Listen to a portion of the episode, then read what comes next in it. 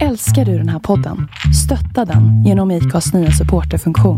Det är helt upp till dig hur mycket du vill bidra med och det finns ingen bindningstid. Klicka på länken i poddbeskrivningen för att visa din uppskattning och stötta podden. Quality sleep is essential. That's why the Sleep Number Smart Bed is designed for your ever-evolving sleep needs. Need a bed that's firmer or softer on either side? Helps you sleep at a comfortable temperature? Sleep Number Smart Beds let you individualize your comfort, so you sleep better together. J D Power ranks Sleep Number number one in customer satisfaction with mattresses purchased in-store. And now, save forty percent on the Sleep Number Limited Edition Smart Bed for a limited time. For J D Power twenty twenty-three award information, visit j d power dot com slash awards. Only at Sleep Number stores or sleep number dot com.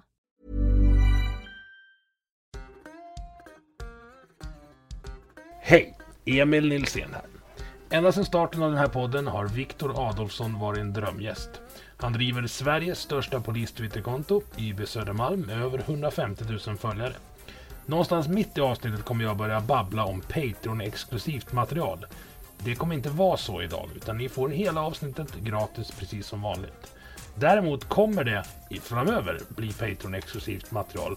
Och detta är för att jag vill lägga mer tid på podden och för att lägga mer tid behöver jag dra in lite slantar. Så bli gärna Patrons idag. Gå in på patreon punkt com och sök på Vi Måste Prata. Men nu lämnar vi över till mig själv och dagens gäst.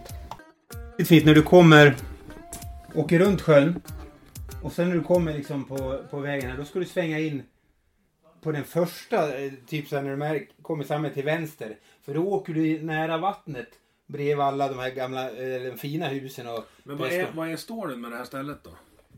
Men just det här eller? Ja, nej men alltså det. Det måste vara någon bruksort. Alltså, ja, det exakt. Ut, det såg ut som så här brukspatroner. Ja, men precis. Och sen har det varit mycket så här kolare och sånt här runt om i skogarna och bruk. Ja. Och brytning. Så det är ju massa slagg längs med färgglad slaggsten som kom upp efter förbränningsprocesserna. Ja. Och det var ju när du, om du åkte upp den så var det någon halvraserad hytta. Ja, det, var, det, var, det såg ju, jag, bara, jag trodde att jag hade åkt fel ett tag. Ja, nej det är inte helt lätt att, att ta sig upp. Den här är ju verkligen vägs ände där det här ligger då. Ja, men det är bra. Och då blir det det här också när det kommer en bil så går man ut och jaha. Ja, men då vet vem, man liksom. Ja, vem är det här? Nu kommer det någon liksom. Jag har kört vilse med hoj. Jag tog hojkort förra veckan. Ja. Så jag har kört vilse med flit i liksom byar och berg ja. Runt omkring. Men då kommer du till vägsände, då kommer de ut. Och det tycker jag, det tycker jag gillar ja. På något sätt. Då blir det med lite såhär, den ja. Kommer nu. Ja, och då stannar man ju ja. Och sig hjälmen och säger ja, ja, ja, ja. Kör fel och... Ja, eller ljuger ihop att man letar efter någon ja. Som man vet bor i närheten. Vi ska se där och så ljudlös. Och så, men internet lär jag ha. Ja, de har ju en, en uppkoppling också. Lösenet står väl på... Om oh, men det är bara så att den ska synka med. Jag satt aha. i datorn och aha, skrev okay. ner ja. äh, frågor. Så. Äh.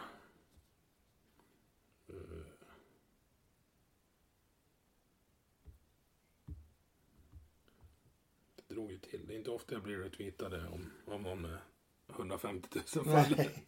Nej, det är på gott och ont. Alla de där följarna. Ja. En del är ju... Jag skulle säga, inte så konstruktiva. Nej, nej det är många. Alltså, och sen undrar man vilka som är, som är riktiga människor. Ja, det, det finns ju jättemånga. jättemånga. När, när man gör sådana här undersökningar så dyker det upp massa fake. Men mm. det antar jag händer. Det är väl hos alla stora konton. Så är det. De får en del förra. Det, ja. Det viktigaste är att man kanske sållar lite. Sen är de, men de som under alla de här tio åren har varit det så är det konstigt att de största kritikerna eh, som gapar och skäller eller vad det nu är. Det är ju sådana som inte följer.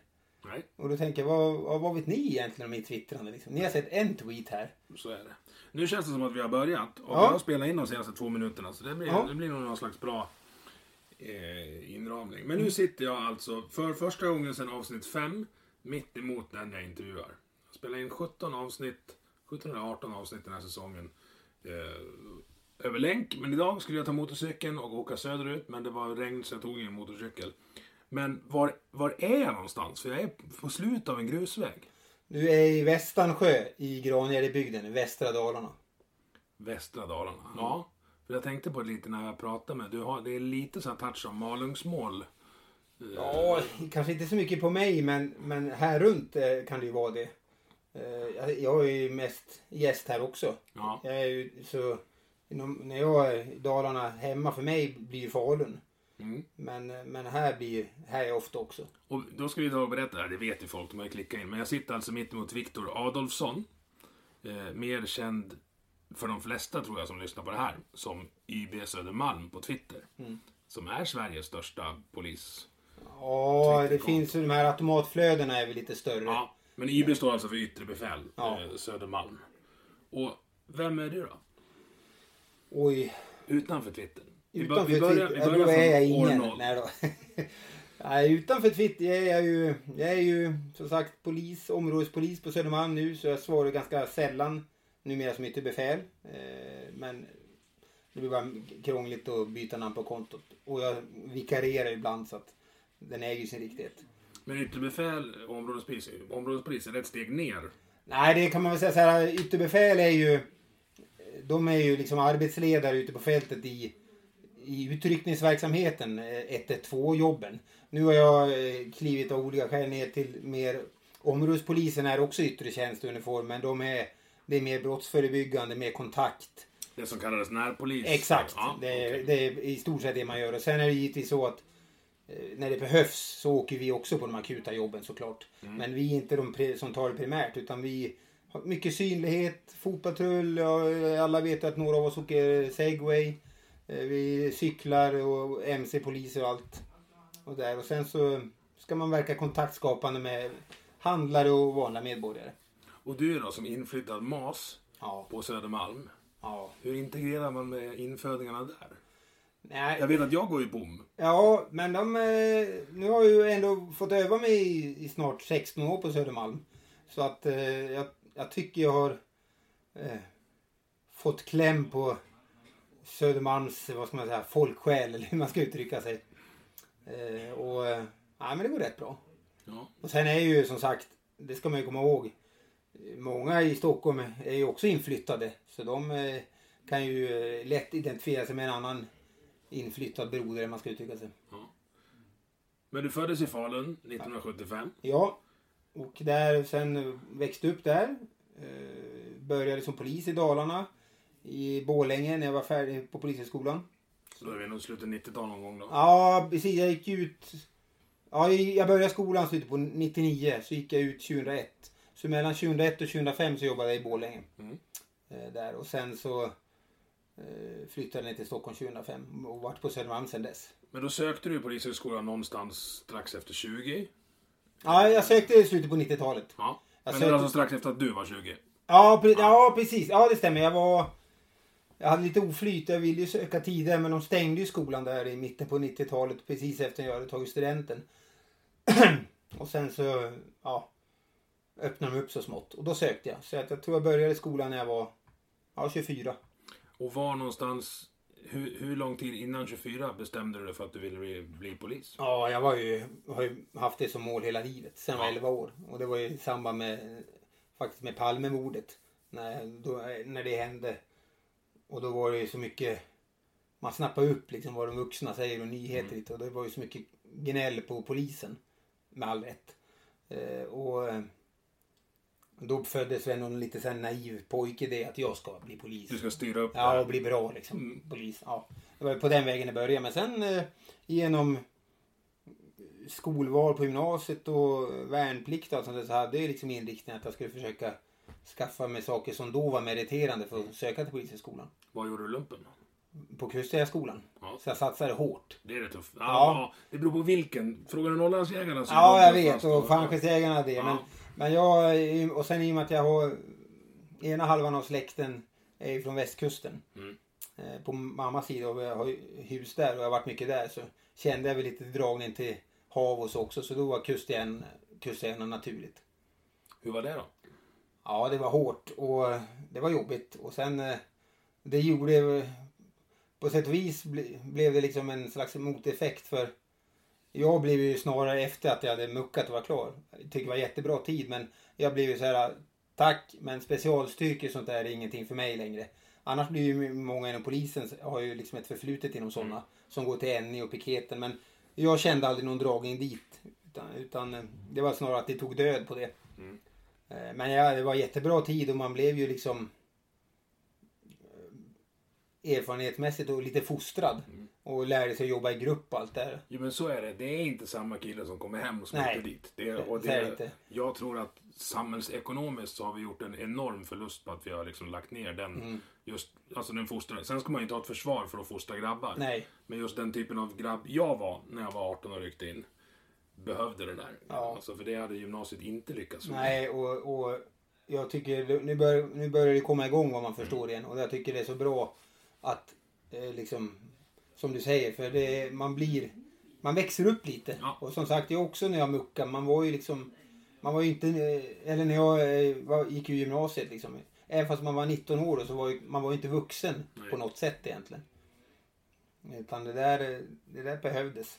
Nej, men jag kan känna att det är tjugo, alltså det är tjugo år sedan jag muckade, jag har inte gjort något öva med hemvärnet en vända till.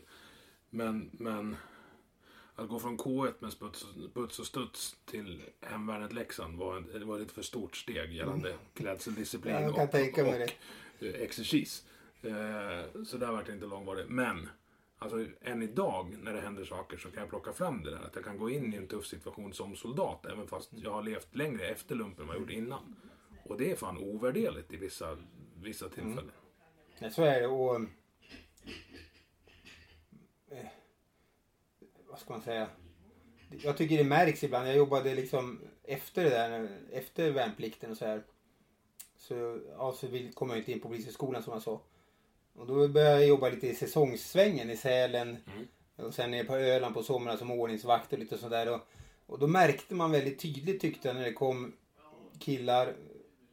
Det var ju med främst de surlumpen som man märkte att det här är första gången de liksom är utanför hemmet. Mm. Och så kom de in i en säsongsväng med, med allt vad det innebär. Och det var ju många kraschlandningar liksom mm. med, med, där de istället då skulle bli vuxna i, liksom, i en miljö ganska präglad av fest och sånt där.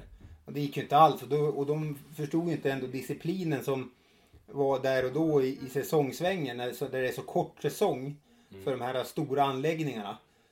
Sälen lite längre säsong men ändå där det är liksom, det måste klaffa mm. allt som erbjuds, folk lägger ner väldigt dyra pengar för att komma och åka skidor eller på Öland för att liksom njuta och då går det inte att ha personal som inte liksom klarar av och, som är kraftigt bakfull. Ja, precis, och står och stinker sprit liksom när, och det där, det var, jätt, det var rätt många krockar mm. och folk åkte, fick åka hem på löpande band för att de inte skötte sig och, där, och då tänkte jag så där, där, på något sätt tänkte jag så har de De har inte liksom varit i gruppsamspel och sådär. Jag, jag tyckte tydligt det märktes då.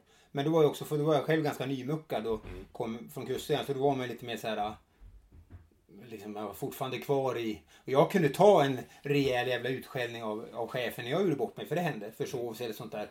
Och, och fest, ja, man tog åt sig, fäste inte mer vikt med det. Medan andra var ju liksom, deras värld upp och nedvända. Mm. För de hade aldrig fått en riktig utskällning innan av en chef. Jag kommer ihåg det där, jag, jag träffade på, jag jobbade krog mycket efter lumpen, blackjack och mm. Ridern och lite, lite bar och, och så. Och då kommer jag så väl ihåg, det var någon som, som hade sönder ett glas. Och bartendern, det var jävligt dumt, och mm. sopade upp och, och gick därifrån. Han gick och bad bartendern om ursäkt resten av kvällen. Så fort han gav sig, ja ah, det var jag som, som, mm. som slog sönder glaset. För det var, det, det var den största motgången han hade haft. Mm. Dittills. Ett trasigt glas på en krog. Och bartendern till och med slutar be om ursäkt. Ja. Alltså släpp det här. Ja. Det, är, det är lugnt. Ja, men jag kan betala det här glaset och ja. Köpa en öl. Och, och, ja. Ja. Jag är rätt säker på att han inte hade gjort lugnt. Nej, men, men nej.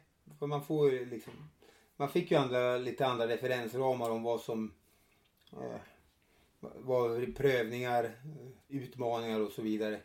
Och eh, man insåg liksom att det som kanske varit ett stort problem tidigare i livet när man växte upp var inte så stort Nej. I andra sammanhang. Nej, och så är det rent fysiskt också. Jag kanske inte var världens snällaste kille utanför krogarna innan lumpen. Men man fick ju lära sig att man ju fan inte gjorde av glas heller. Nej. Alltså man tål rätt mm. mycket stryk. Mm. Ja, men to- och, kroppen tål mer man fattar liksom. Och man kan säga, åh, alltså det fick man verkligen lära sig när man, när man var ute och gick. För det gjorde vi väldigt mycket. Mm. Att du kan säga åt kroppen, så, ja, men jag noterar att, att mm. du har ont. Det är bra, vi kommer fortsätta gå. Du kan säga åt benen mm. Men det måste du lära dig. Mm. Och det kan, det kan du bara lära dig genom att göra det. Mm. Och att liksom drillas av befäl och andra kamrater och sådär. Mm. Jag skulle, jag skulle tycka det var jättekul att få sätta mig i ett mörkt rum med en A K fyra och försöka plocka så här och sätta ihop den. För jag tror att det sitter. Mm. De här ja, drillövningarna. Ja. Ja. För jävlar vad vi körde det mycket. Ja, vi har ju, det där har ju fortsatt lite i, i, i polisen. Eh, inte på samma sätt som i det här, men med att sätt, isär, ta isär vapnen och vårda dem och, och sånt där det, efter skyttet. Det har man haft mycket gratis liksom. Och, mm. Med våra de här M P fem-erna lite, som vi har förstärkningsvapnena. Så det... Jag skulle verkligen vilja provskjuta en M P fem. Den ser, den ser så... Den ser så smidig ut. Den är smidig och det är, ju, det är inte någon stor skjutupplevelse ska man säga så. Nej. Men den är väldigt... Nej, för det är ju samma ammunition som... Ja, exakt. Ja. Det är ju, men däremot är det ju liksom... Precisionen blir helt annan med rödpunktsiktet. Mm. Och, och jag som inte är någon särskilt vass skytt kan ju plötsligt bli jätteduktig med den där. Eh, nej, så att eh, den är... Det är ett smidigt vapen. Ja, vi ska komma in på, på uh, den delen av, av polisen också. Men, men du sa att du var intresserad av polisyrket i samband med Palmemordet mm. när du inte ens var tonåring. Mm. Hade du, om du tänker tillbaks, hade du någon sån här rättspatoskänsla redan innan? Ja, enligt, det, jag tycker det är svårt att säga det själv, men enligt min bror har jag alltid haft ett, ett, mm. ett sånt starkt rättspatos. Så det, det får jag... ta hans ord på. Och eh, jag tycker att jag genom livet har haft ganska känt liksom det här är rätt och det är fel. Och sen vet jag i, framförallt inom polisen så fin- och lagarna är, där, det finns ju väldigt mycket saker är inte så svarta och vita som man tror utan ja, det, läser du rätt upp och ner i en lagtext så är det svart och vitt. Mm. Men när du står på plats och, det, och när du, som polis då är det ju faktiskt väldigt mycket som inte är svart och vitt. Och det där är ju som bemästrar man ju liksom genom att med erfarenhet mm. och att jobba praktiskt. Man kallas, det kallas ju lite skämt inom polisen praktiskt polisarbete. Mm. Men det är att man faktiskt kan lösa en situation utan att det prompt ska till exempel rendera i en polisanmälan. För vissa saker ska inte bli polisanmälningar. Mm. Även om de, de liksom rent uppfyller kraven för att här skulle man kunna skriva en anmälan. Mm. Men, men det liksom går att lösa på annat sätt. Hur mycket avgörs det då, bemötandet du får av personen i fråga? Nej, jag, jag skulle säga det, när det gäller... Det... Får inte slå på nej, förlåt. eh, nej, men i mitt fall kan jag säga att när det är... Just när det kommer till exempel till trafikbrott. Där är det ju polisman på plats som kan välja mellan att skriva böter eller ge rapporteftergift som det heter. Mm. Och där, jag är inte liksom någon nitisk eh, ordningsbotsskrivare. Även om det kan framgå ibland, för jag har skrivit på Twitter att nu ska, har jag skrivit si och så böter. Men där är mycket liksom så här, har, om jag möter personen och den dels eh, har en, en, en ur, trovärdig förklaring till att ja, men varför har du kört här eller varför gjorde du så? Mm. Som del, dels verkar trovärdig att jag inte bara sitter och, och, och försöker blåsa mig. Och sen har liksom en, en approach där liksom att ja, jag inser att, att jag gjort ett misstag och det berodde på det här. Då kan jag, jag har inga problem att säga du, Du får en tillsägelse, tänk på det här. Mm. Och det händer ganska ofta. Men börjar man med och, och det här köret med har du inget bättre för dig sånt och inte ens vill lyssna på. Ja, det händer ofta och inte ens vill inse och är mottaglig för en så här, men för, vet du varför jag stoppar dig? Ja, och så börjar det. Då, då, då ökar ju chansen att man får en bot. Mm. Men det är också, för då tycker jag att då har man visat att man förstår inte den, att man har gjort ett fel. Nej. Och då behöver man den här ekonomiska reprimanden.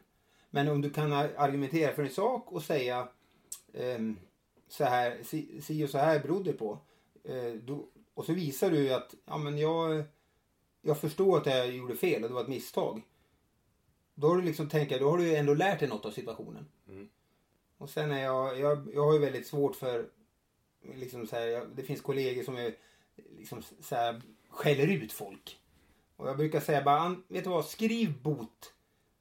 Um, eller strunta i det och förklara för dem, men skrik inte, för det enda vi uppnår då är att de har inte lärt sig något, istället tycker de att vi är dumma huvudet som står och skriker på dem, och då blir det kontraproduktivt. Mm. Och du har puls en timme efteråt. Ja, och är irriterad och börjar tycka att folk är idioter generellt i trafiken, och så då åker man ju runt och grinig polis, och det ska man ju inte vara, då är man ju dålig polis. Jag, var, jag körde budbil i Leksand en gång när jag var, jag var tjugofem max. Uh, Och då hade jag väldigt bråttom en hel dag. Och då kom polisen ut och bara, nu är det tre stycken som har ringt in och sagt att den vita skåpbilen går, går lite för fort. Och jag bara, ja men vad fan, det är Södertälje borta ikväll. Bussen går halv fyra, jag måste ju bli klar. Mm. Jaha, ja men åkt alltså. Ja. Det beror på vad det är för, vad det är för polis också. Ja, och... Men då, det ska vi återknyta. Våran första interaktion på Twitter, kommer du ihåg vad det var? Det var ju något om Leksand. Ja, jag började följa ert konto. Det kan ha varit femton tusen följare eller sånt. Alltså, ja. Det är inte alls stort. I början då. Och då var ni ja. två. Ja. Och då skrev du så, oj, min barndomsidol från Södra Stå, nu måste jag skärpa mig. Ja, så just du, det. Du är ju gammal klackig. Ja, alltså. Jag har ju stått med, med dig och under flaggan där på, när vi vecklade ut den och åkte till Globen med, med de här upplösbara dalahästarna och höll mm. på. Då kommer jag ihåg till och med att en, en stund, ett tillfälle när du... Eh, hade lätt klacken och sen har du skri- det var ju inte så ovanligt att du skrek dig hes och, du, och då bara vände du till mig och bad mig ta över. Jaha. Jag kände att det här är inte jag mogen. Nej. Så då, någon annan hoppade snabbt upp. Ja, det var Djupman från, som också är här nere från ja. Brönna Djupman, jag tror att de är från här, men de från Sala och ja. Hållet kanske av västra där. Så Brönna Djupman, tack för hjälpen den gången. Ja, men det kommer jag ihåg. Det har ja. hänt en gång. Det var, ja. Jag tror att det var premiären nittioåtta faktiskt. Ja, det var, det var precis. Det var nog i den, slutet på nittiotalet. Mm. Och då åkte jag ofta upp. Och sen när jag, när jag jobbade i Dalarna, polisen bodde där de åren, då eh, var det lite mer bekväm. Så då hade jag eh, säsongssittplats istället. Med, delvis med, med blandade minnen. Mm. Bland annat losa hemma mot Hammarby. Ja, för fan. Ja, vad vidrigt. Men fem noll va? Ja, det var fruktansvärt. Men å andra sidan var sitta uppe när de gick upp den säsongen med Ryder och de... Mm. Eh, när folk bokstavligt talat tog med sig sin ja, bänk. För det var sista, det var sista matchen i just det, det. Och vi, man fick vara där nere och, och gå, springa runt på isen där med, med dem. Nej, det var underbart. Det var väldigt mycket fina minnen. Nu var det inte blivit så mycket när jag i, i Stockholm tyvärr. Jag har även försakat matcherna i Globen och på Hovet. Mm. Men lite har det också berott på att jag har märkt att ju äldre jag blir, ju klenare så här idrottsnerver får jag. Så jag tycker det är som pers att vara på plats. Särskilt om de losar. Mm. Så jag brukar nästan, du vet, det är ju löjligt, men så här, deala med mig själv och tänka så här, om jag försakar att vara där på plats och de vinner, då blir jag ändå lika glad. Mm. I, särskilt i alla de här senaste kvalen när vi har gått upp så har jag liksom så här, suttit på och lyssnat på radio och ibland har jag övergått till att låta en kompis sms-rapportera. För jag har inte klarat av att följa själv liksom. Min fru är ju så, hon tittar ju inte på tvn om, om pucken är på fel sida rörlinjen. Nej, ja, Nej det, är, det är vidrigt. Man lever sig in så himla mycket. Och det där har faktiskt blivit värre med åldern. Mm. Så, att, så jag har det att se fram emot, tänker jag. Ja, precis. Ja. När du kommer och när man inte riktigt klarar av det. Jag hanterar ju det genom att engagera mig så mycket jag kan på plats. Ja. Och öl, naturligtvis. Ja, öl är aldrig fel, det, det är sant. Men ibland kan man inte riktigt... Var du på någon av Mora-matcherna i Globen? Jag jobbade på den här... Eh, en av dem. Mm. Men tyvärr... Och då tänkte jag, gött. Nu får vi vara där inne liksom, i tjänsten. Men det fick vi inte, utan vi fick ha så här tråkig patrulling i området. För jag tror... Alltså, jag pratade med, med ansvarigt befäl efteråt. Och på första matchen, det var då det var den jag jobbade på, då var det eh, fyra omhändertagningar. Tre fyller och en, ett misstänkt eh, ringa narkotikabrott. Ja. Men det ringa narkotikabrottet visade att han var ju från Älvdalen, så han var ju inte hög, han pratade bara konstigt ändå. Älvdalsmål, ja. Här... Jätteroligt. Ja, det är, generellt så är det ju väldigt lite... Ja. Problem liksom. Nej, de hade ingenting att göra. Nej. Det var, det var, de, och, de borde få löneavdrag för bekväm arbetstid. Det, det, jag tror det var det, så jag jobbade på den första. Mm. Och sen efter den matchen tog de inte ut särskilt många poliser. Nej. Sen, utan då bara, det behövs inte. Så de gjorde en sån analys. Och så, då behövde inte vi, för egentligen tillhör ju det där Globen och Söderortspolisen. Men vi hade stöttat upp i och med att det är nära till söder. Ah, ja, okay. Det så finns tänker man det invaderar ja, pubbarna och sånt där. Men det vart ju... Det gjorde säkert folk ändå, men ingenting som spillde över. Nej, det var, det var relativt, relativt lugnt. Ja. Jag kommer ihåg, jag stod bredvid en, en patrull på, de var kanske tre man. Och så visste jag att, att uh, Lars Villander, Mora speaker, skulle ropa ut en felparkerad skoter vid, vid mm. första spelarbrottet i andra perioden. Och så ropade han ut vid entré F. Ja. Och entréerna på Globen är numrerade. De är ju inte i bokstav. Nej. Eller om det är tvärtom. Ja, jag, jag kan inte riktigt ja, det. Ja. Han gjorde det andra i alla fall. Mm.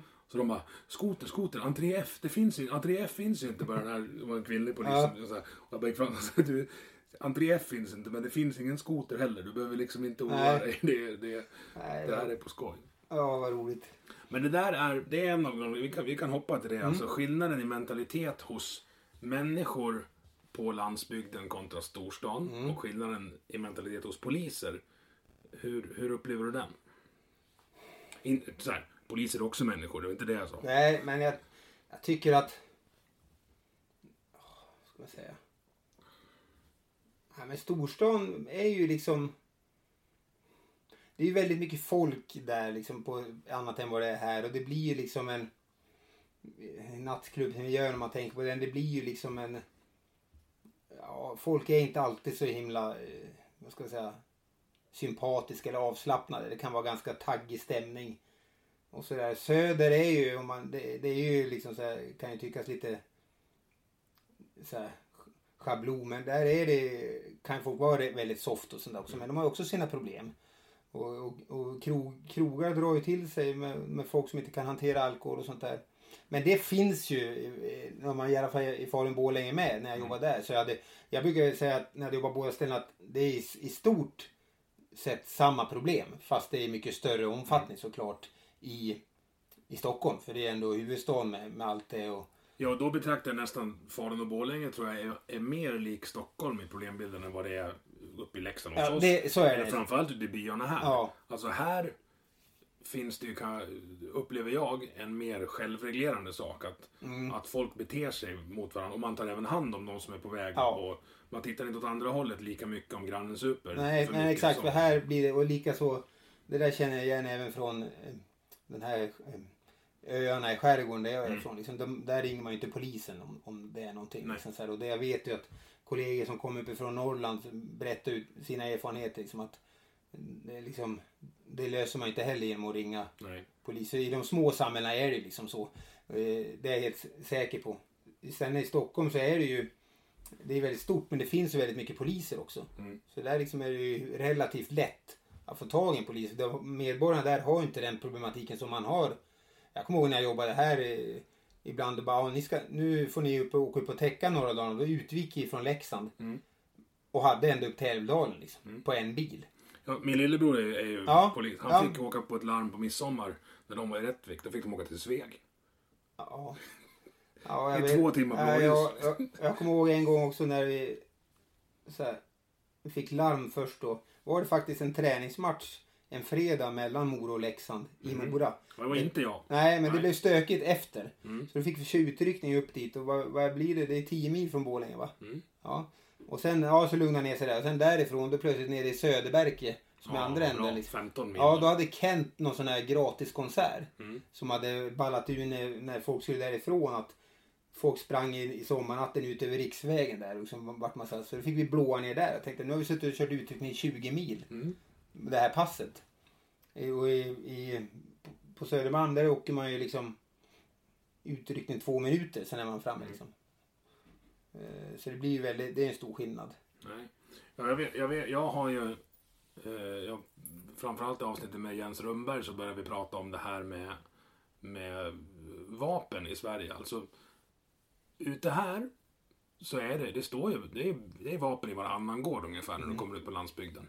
Men du får inte, om du känner ett behov, skaffa dig en vapenlicens och gå en kurs enbart för självförsvar. Nej. Och det tycker jag är lite skevt. Alltså jag behöver, om, jag, så här, om jag känner att jag har ett behov av att försvara min familj så behöver jag ljuga att jag blir liksom skytteklubbsintresserad. Ja. För då får jag. Eller jägare. Eller, eller ja, ja, fast de vapnen är ju inte... Alltså, nej. En studsare inne i en hall på pågående inbrott är ju inte så jävla... Nej, det blir väl inte så effektivt. Jag har ju... Jag har ju... lite dålig koll på. Jag vet, jag säger ibland på Twitter att den här vapen, att sportskyttar och sådana mm. känner sig jagade, och det kanske jag är ganska dåligt insatt. Mm. Jag håller ju med dem där, dock, som säger att det är inte när vi stoppar um, kriminella och hittar skjutvapen så är det ju inte den typen. Det är inte typen. Nej, det är Nej. definitivt inte jaktgevär och det är inte någon så här sportskytte heller vad jag Nej. vet, utan det är möjligt ibland att det kan vara avsågade hagelgevär och sånt där liksom. Men jag tycker det också har minskat ner, utan det här, nu är det ju mer pistoler och automatvapen och andra ja. saker. Saker man hittar på regeringskansliet om man vill ha. Ja, precis. Det försvann ju några därifrån, hörde jag. Ja. Nej, det var intressant. Hon, det finns några sportskyddar på Twitter som är fantastiska. Hon Pia Klerté framförallt. Ja. Som, hon skrev det att det, det, det är större chans i Sverige att du blir skjuten med ett vapen från regeringskansliet än från ett vapenskåp på landsbygden. Mm. Och det, ja. Jag, jag, jag behöver inte ha någon bössa. Nej. Jag har ett våldskapital i mig själv. Ja. Men jag har en grannkärring längst in på grusvägen som här. Som inte har en chans om det kommer liksom, ja men stöldrigeköret mm. liksom. Och inte jag hemma och ser det, då är hon körd. Mm. Och jag skulle gärna, ja, hon skulle gärna få ha en Glock i min värld. Mm.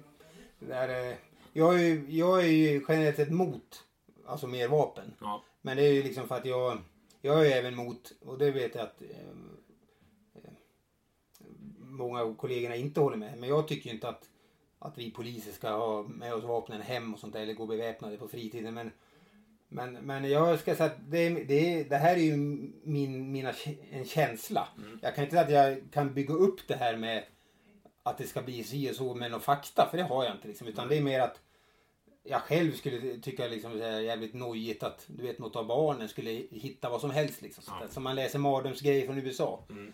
Men, men, men sen, är det, sen är det att jag tänker så här ändå. Är det fler vapen så kan de hamna fel. Ja. Och så möter jag oftare vapen i jobbet liksom. Mm. Men, men det är den känslan, jag har inte liksom satt mig in riktigt i. Hur ofta möter du vapen i jobbet?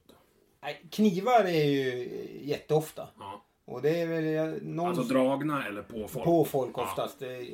Nej, de drar sällan. Det var en som drog här nu i våras kniv. Men han sköt ner med elpistolen. Mm. Det är väldigt bra verktyg vi har fått. Och, och när det får bra effekt...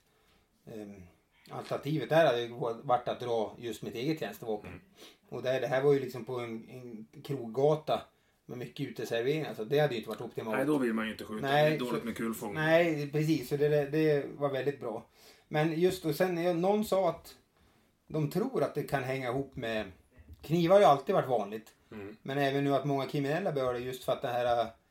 Det börjar ge effekten här med grovt vapenbrott. Mm. Att de har höjt det straffet så att man vill inte faktiskt gå kring med en puffra, utan då är det bättre att ha en kniv liksom, mm. så för det, men nu har ju, man har infört även grovt, grovt brott mot knivlagen, och då tittar man just på det här liksom, är det uppsåt då? Ja, tid och plats, för när du ja. går med en riktig sån här du vet, knogjärnskniv som bara är liksom en riktig mm. njurstickare och du springer ut med den en lördagkväll, ja det, det finns ingen så här ja men jag är på väg hem från något sånt argument mm. liksom så här som skulle kunna vara hållbart, som tittar i domstolen på. Mm. Eller om det är som de här som ibland går runt med machete liksom. Mm. Så, ja men sådana saker. Det, det är ju som sånt... är någonstans. Ja, alltså, det, det, det är knappt kniv på. Längre, det är svärd. Omständigheterna som tid och plats ja. och person liksom vägs ju in där för att det ska vara grovt.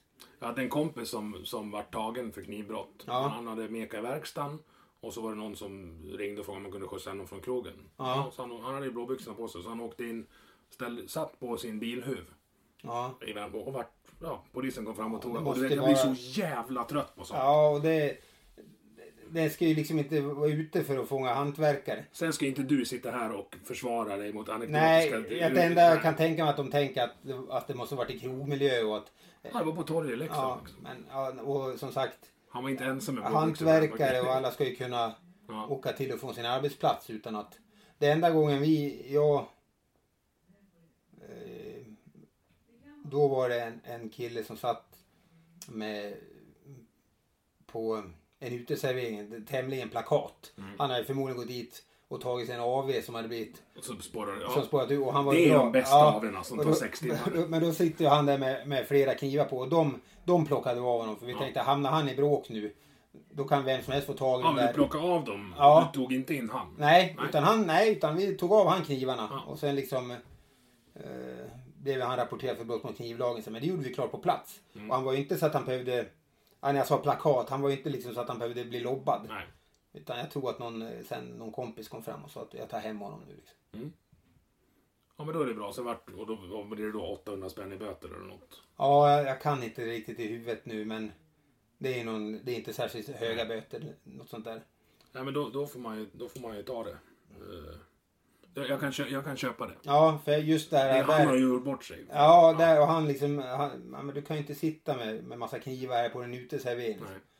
Och så här, och inte riktigt förstod han då, men det hade nog mer att göra med berusningen. Ja. Uh, när jag kom hit nu så mötte jag dig och dina döttrar. Du har en, vad sa vi, femåring och fjortonåring. Och ja, en elvaåring som inte är här. Hon är med kompisar i Småland. Ja, du ser. Och nyligen så var det en fyra- och femåring som var skottskadad i Stockholm. Och jag har en fyra- och sexåring hemma. Det där tog in i helvete hårt på mig när jag läste det. Ja. Hur, hur reagerar du på en Nej, sån samma grej? Här, för man börjar, då börjar man tänka utifrån sina egna barn. Mm. Och det var inte för långt ifrån där, där de bor hos sin mor liksom varannan vecka. Så att... Ja, det, det är störande liksom när man börjar tänka på hur lätt det är att det kan drabba liksom. För de har ju ingenting med Nej, att göra. De här var ju barn som var ute och lekte, vad, mm. vad jag har förstått. Och då är det ju, och likaså den här tolvåriga eh, tjejen på bensinmacken mm. i fjol som vart ihjälskjuten, och, och det finns andra barn som i Göteborg där, som har sprängts ihjäl och handgranater och bilbomber. Och det... Ja, det tar även hårt på mig. Mm. Man tänker ju, det är väldigt lätt som förälder och koppla ihop mm. hur man själv skulle känna liksom. Men när du kommer till en sån situation, inte den här för du var inte involverad själv, men när du kommer till en situation där någonting har drabbat barn. Mm, det, alltså, det är hur, jobbigt. Hur kan du låta bli och slå ihjäl folk? Ja, men, ja man lär sig faktiskt det där och på, på att, att bli liksom eh, att, att behandla eh, en misstänkt för någonting. Det, det är faktiskt inga problem liksom, utan eh, och man har ju ganska lite kontakt med, med den här personen. Man liksom, personen grips och körs in till polisstation. Mm. Sen slipper jag sitta och hålla förhör med honom. Det är jag väldigt glad för. Mm. Och, och, och, och det här. Däremot, ja, för så är det här. Här uppe får ju... Får... Ja, jag vet. Här får, det, det kommer jag ihåg. Och det var en av sakerna jag tyckte var bra när jag var ny polis. För då grep jag någon. Då fick man ju ta med mig på stationen. Så fick man hålla de här tjugofyra åtta förhören. Sen fick man ringa åklagaren. Och då fick man lära sig mycket och ha hela ärendet. Nere i Stockholm är det så att här kommer man in och lämnar bort ärendet direkt. Mm. Och nu när man är...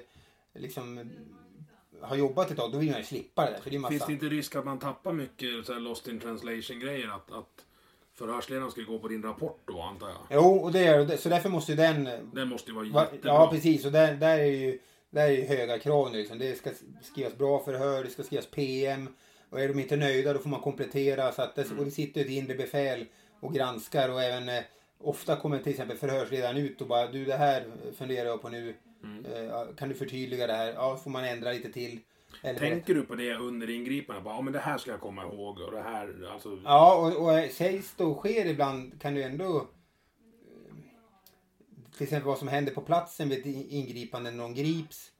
Personen kan börja säga saker själv utan att ens ett förhör. Och då, då, det sånt ska dokumenteras och skrivas ner. Och det kan man då till exempel skriva i P M. Under infärden så sa... sa den misstänkte spontant att ja, jag ångrar det här så jävla mycket mm. att jag gjorde det här liksom. För sen kanske han ändrar sig helt mm. eh, och, och sådana saker. Och så är det viktigt att det framgår att, att liksom, det här skedde utan förhör, så det är liksom inte reglerat enligt liksom förhörsbestämmelserna, för de ska också ta tillvara på mm. allt från att personen ska erbjudas försvarare till, till de här sakerna. Men, men givetvis kan man ju inte bara för att nej, det här skedde utan förhör, nu får jag låtsas som att det inte är sagt. Mm. Du måste kunna rapportera in att det här sa personen spontant. Och vi har ingen sån här everything you say can be... Nej, vi har inte du det. Måste läser inte läsa upp, upp. Läser upp de här som är filmerna. Mm. Eh, utan det, det, det, det största myterna är ju annars också just att folk tror att, att vi till exempel när vi kommer hem till någon och ska göra en husrannsakan, att vi måste visa upp ett papper så här. Mm. En warrant liksom.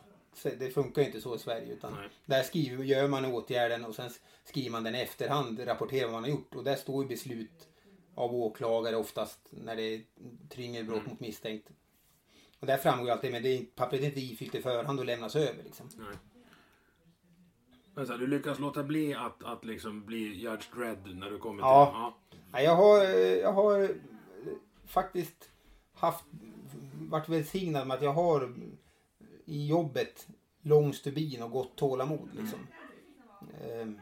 Då tycker jag det är jobbigare liksom att när man möter anhöriga sen liksom så här, och ska mm. förmedla något. Det är ju, tar ju mycket mer än... Ja, ni åker och lämnar dödsbud. Ja, dödsbud är ju det värsta jag vet som, som polis att göra. Det svåraste i alla fall. Varför ska det ens ingå i er? Alltså det är... ja, för vissa saker är det liksom, har det skett, det är ju då när det har, det är ju liksom när det skett via brott eller självmord eller olyckor mm. eller överdoser, vad det är, när det är liksom inte ett naturligt dödsfall. Vården tar hand om sina. Ja. Ehm, så här, men dör de på gatan och, och sådär, då blir det lite, lite vård. Eller vi kommer hem till någon mm. som folk anhöriga har ringt om. Då blir det polisens uppgift att, mm. att informera dem. Liksom. Och det, jag ska inte säga att det är det värsta jag vet, utan jag skulle säga att det är det svåraste jag vet. Mm. Samtidigt så vet jag att gör man det bra så kan man faktiskt göra skillnad för de anhöriga. Mm. På grund av liksom att eh, eh, till exempel att jag flera gånger att när det har varit möjligt att eh, de får ta ett sista farväl där på plats av liksom kroppen, personen innan man flyttar den.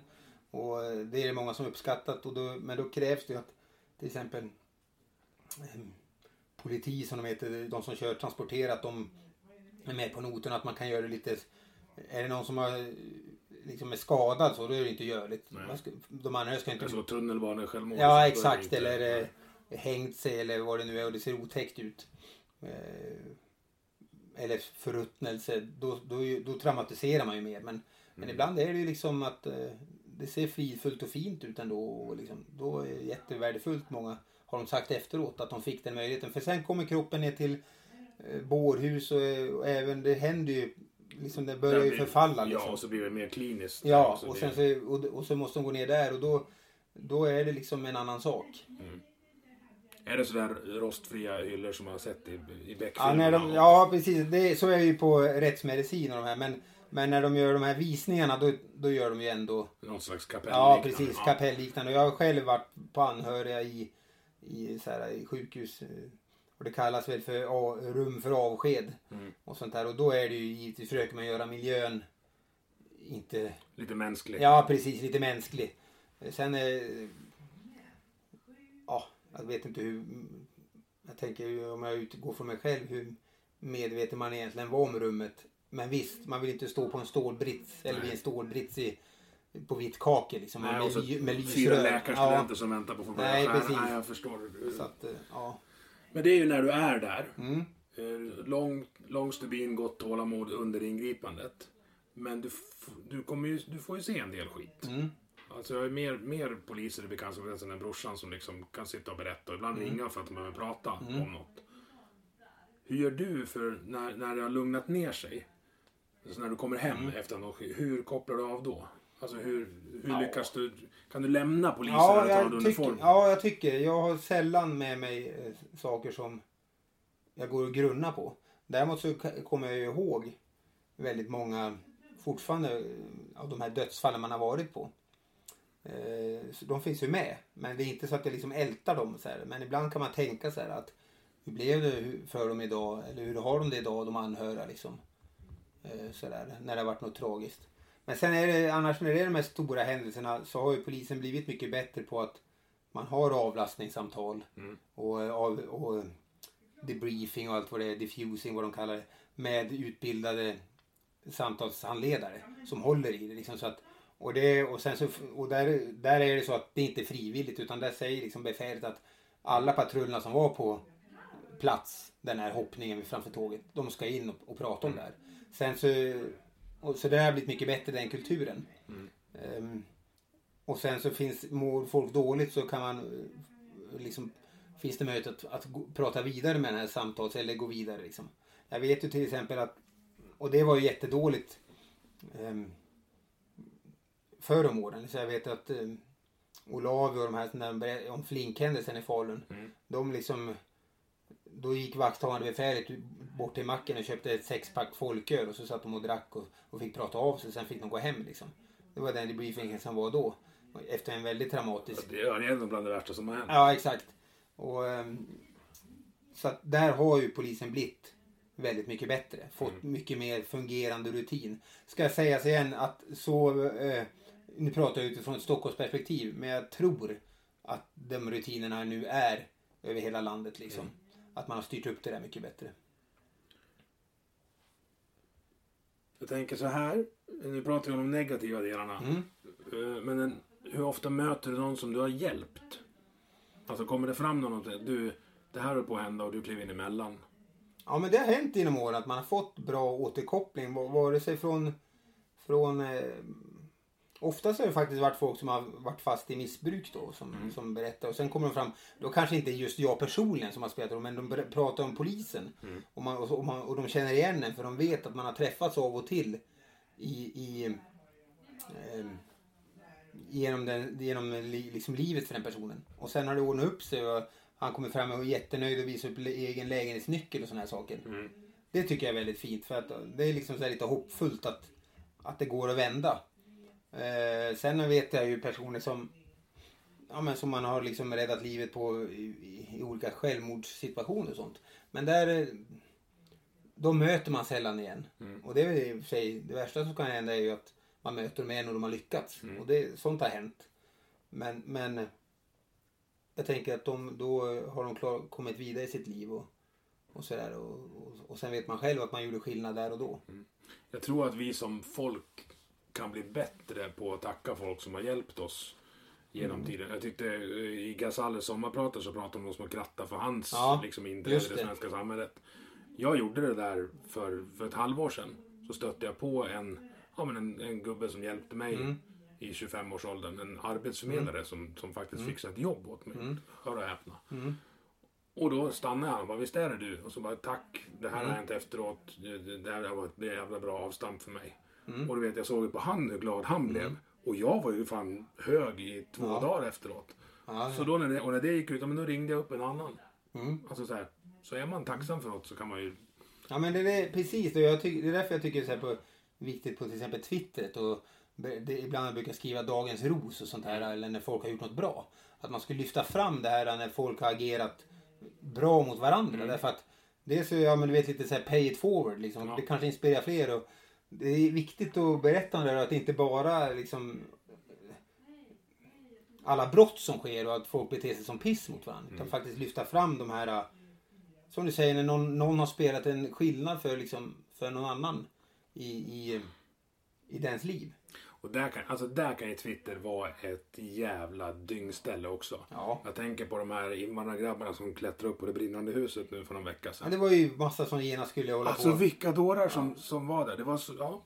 Det finns, ja men det är ju en missunnsamhet och sen är det ju lite så här att folk, det finns ju oavsett vem man skriver för och det där är en diskussion jag ofta hamnar i på Twitter liksom att att folk bara, åh du får tänka på att formulera dig, men jag brukar tycka att jag tänker på att formulera mig sen att om jag skriver något.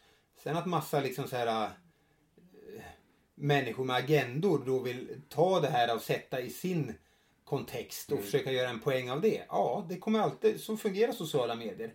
Men de, att de missbrukar syftet eller var vantolkar eller för liksom, min tweet ska inte hindra mig eller andra att berätta, förmedla något bra. And, de ska inte sätta agendan för vad vi skriver. Sen ska man givetvis ha ett ansvar för hur man formulerar sig och hur man uttrycker sig. Så att man inte liksom eh, piskar upp onödiga stämningar och vad det är. Och det har jag säkert gjort många gånger, men jag tycker jag har blivit bättre på det. Ja. Karl Gerhard, revykungen, sa ja. det att man kan ju fan inte ens skämta om en nål utan att någon enögd jävel blir kränkt. Precis. Och så var det här om veckan när du skrev om en, en solskenshistoria.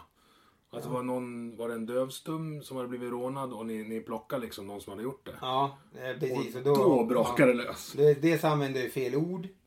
Man, det, man sa, sa till inte dövstum. Och det, det... Men det där, alltså det där köper inte jag. Det där är bland det värsta jag vet med samhället som är nu. Och nu, nu, nu får jag höra min agenda. Ja. Jag menar så här, man döper om saker utan att ändra på dem. Alltså man döper om städare till lokalvårdare. Men man ändrar inte arbetsuppgifter, man ändrar inte förutsättningar, man ändrar inte lön. Utan man bara kallar det något annat och så tror man att allting ska bli bättre. Så kalla saker för vad det är. Jag, jag, jag, jag, kan säga, jag, jag inte, min uppfattning var att jag hade inte uppfattat som dövström som ett särskilt laddat ord. Nej, jag... Men det, folk kan för det, och jag ska säga, ja, men, och jag tänkte för mig är det ingen big deal. Nej. Utan så här, men det var lite onödigt fokus där. Och sen så tyckte andra då att, att, det var, att, att jag ut, hängde ut offret. Men det tycker jag inte heller att jag gjorde, utan det var ju de facto en, en, en person med funktionshinder som blev rånad av fyra personer som dessutom inte skulle vara i Sverige därför att de har utvisningsbeslut. Jag tror att det var det som triggade ja, mest. Det var det, det, folk gillade inte att jag berättade det. Jag tycker det är synnerligen angeläget att vi lyfter fram att, att systemet inte fungerar när personer som har lagat kraftvunnen dom att de ska visas, utvisas. Mm. Inte, kan jag, utan är kvar och be, för just sådana brott också mm. är kvar och begår nya brott Och, och visst, sen fattar jag att liksom man, nej, och det kommer en massa idiotiska förslag att man ska släppa dem i fallskärmen vid länder. Så här. Det går ju inte heller, men, men man måste ju lyfta problemet för, för att kunna hitta en lösning på det. Mm. Och jag tycker, ja, du ska inte bedriva opinion och sådär. Nej, det, men det här är ju... Fast lyfta... det gjorde du inte, nej, du skrev ju, ja. Du sa ju vad som hade hänt. Och, och liksom flera gånger när, när jag har skrivit du, du om till exempel mäns våld mot kvinnor, då har du liksom... Skri- hamnar på agenda, eller dagordningen och tidningar skrivit om det. Det är väl jättebra att det lyfts upp. Och sen är det jättemånga andra som skriver lika klokt. Det, det som är liksom... Hur ska vi annars få till någon förbättring med något om inte man lyfter det som inte är bra? Nej, men det kommer krävas fler som, som inte ryggar undan för första attackvågen. Alltså första... Alltså du är rasist och du är funkofob och så. Ja, men det är jag inte. Men nej, det här det där, är... När, de, när folk säger, kommer bara... Och försöker smeta på att jag skulle ha någon brun agenda. Så det rinner av mig som ja. vatten på gås. Och jag brukar ju... Ibland är jag P K-mes och ibland är jag eh, fascist och sådär. Och liksom, mm. det är bara tröttsamt. Liksom, så här. Det enda som är eh, tröttsamt är att skriver man liksom... Ba, ba, ba, ba. Då kommer någon... Och det, det, det kan vara en av de sakerna jag avskyr mest. När det kommer det här... Jaha, så du menar att... Mm. Och så kommer en helt bizarr ja, tolkning. Mm. Nej, det menar jag inte att. För det står inte det i min tweet. Nej.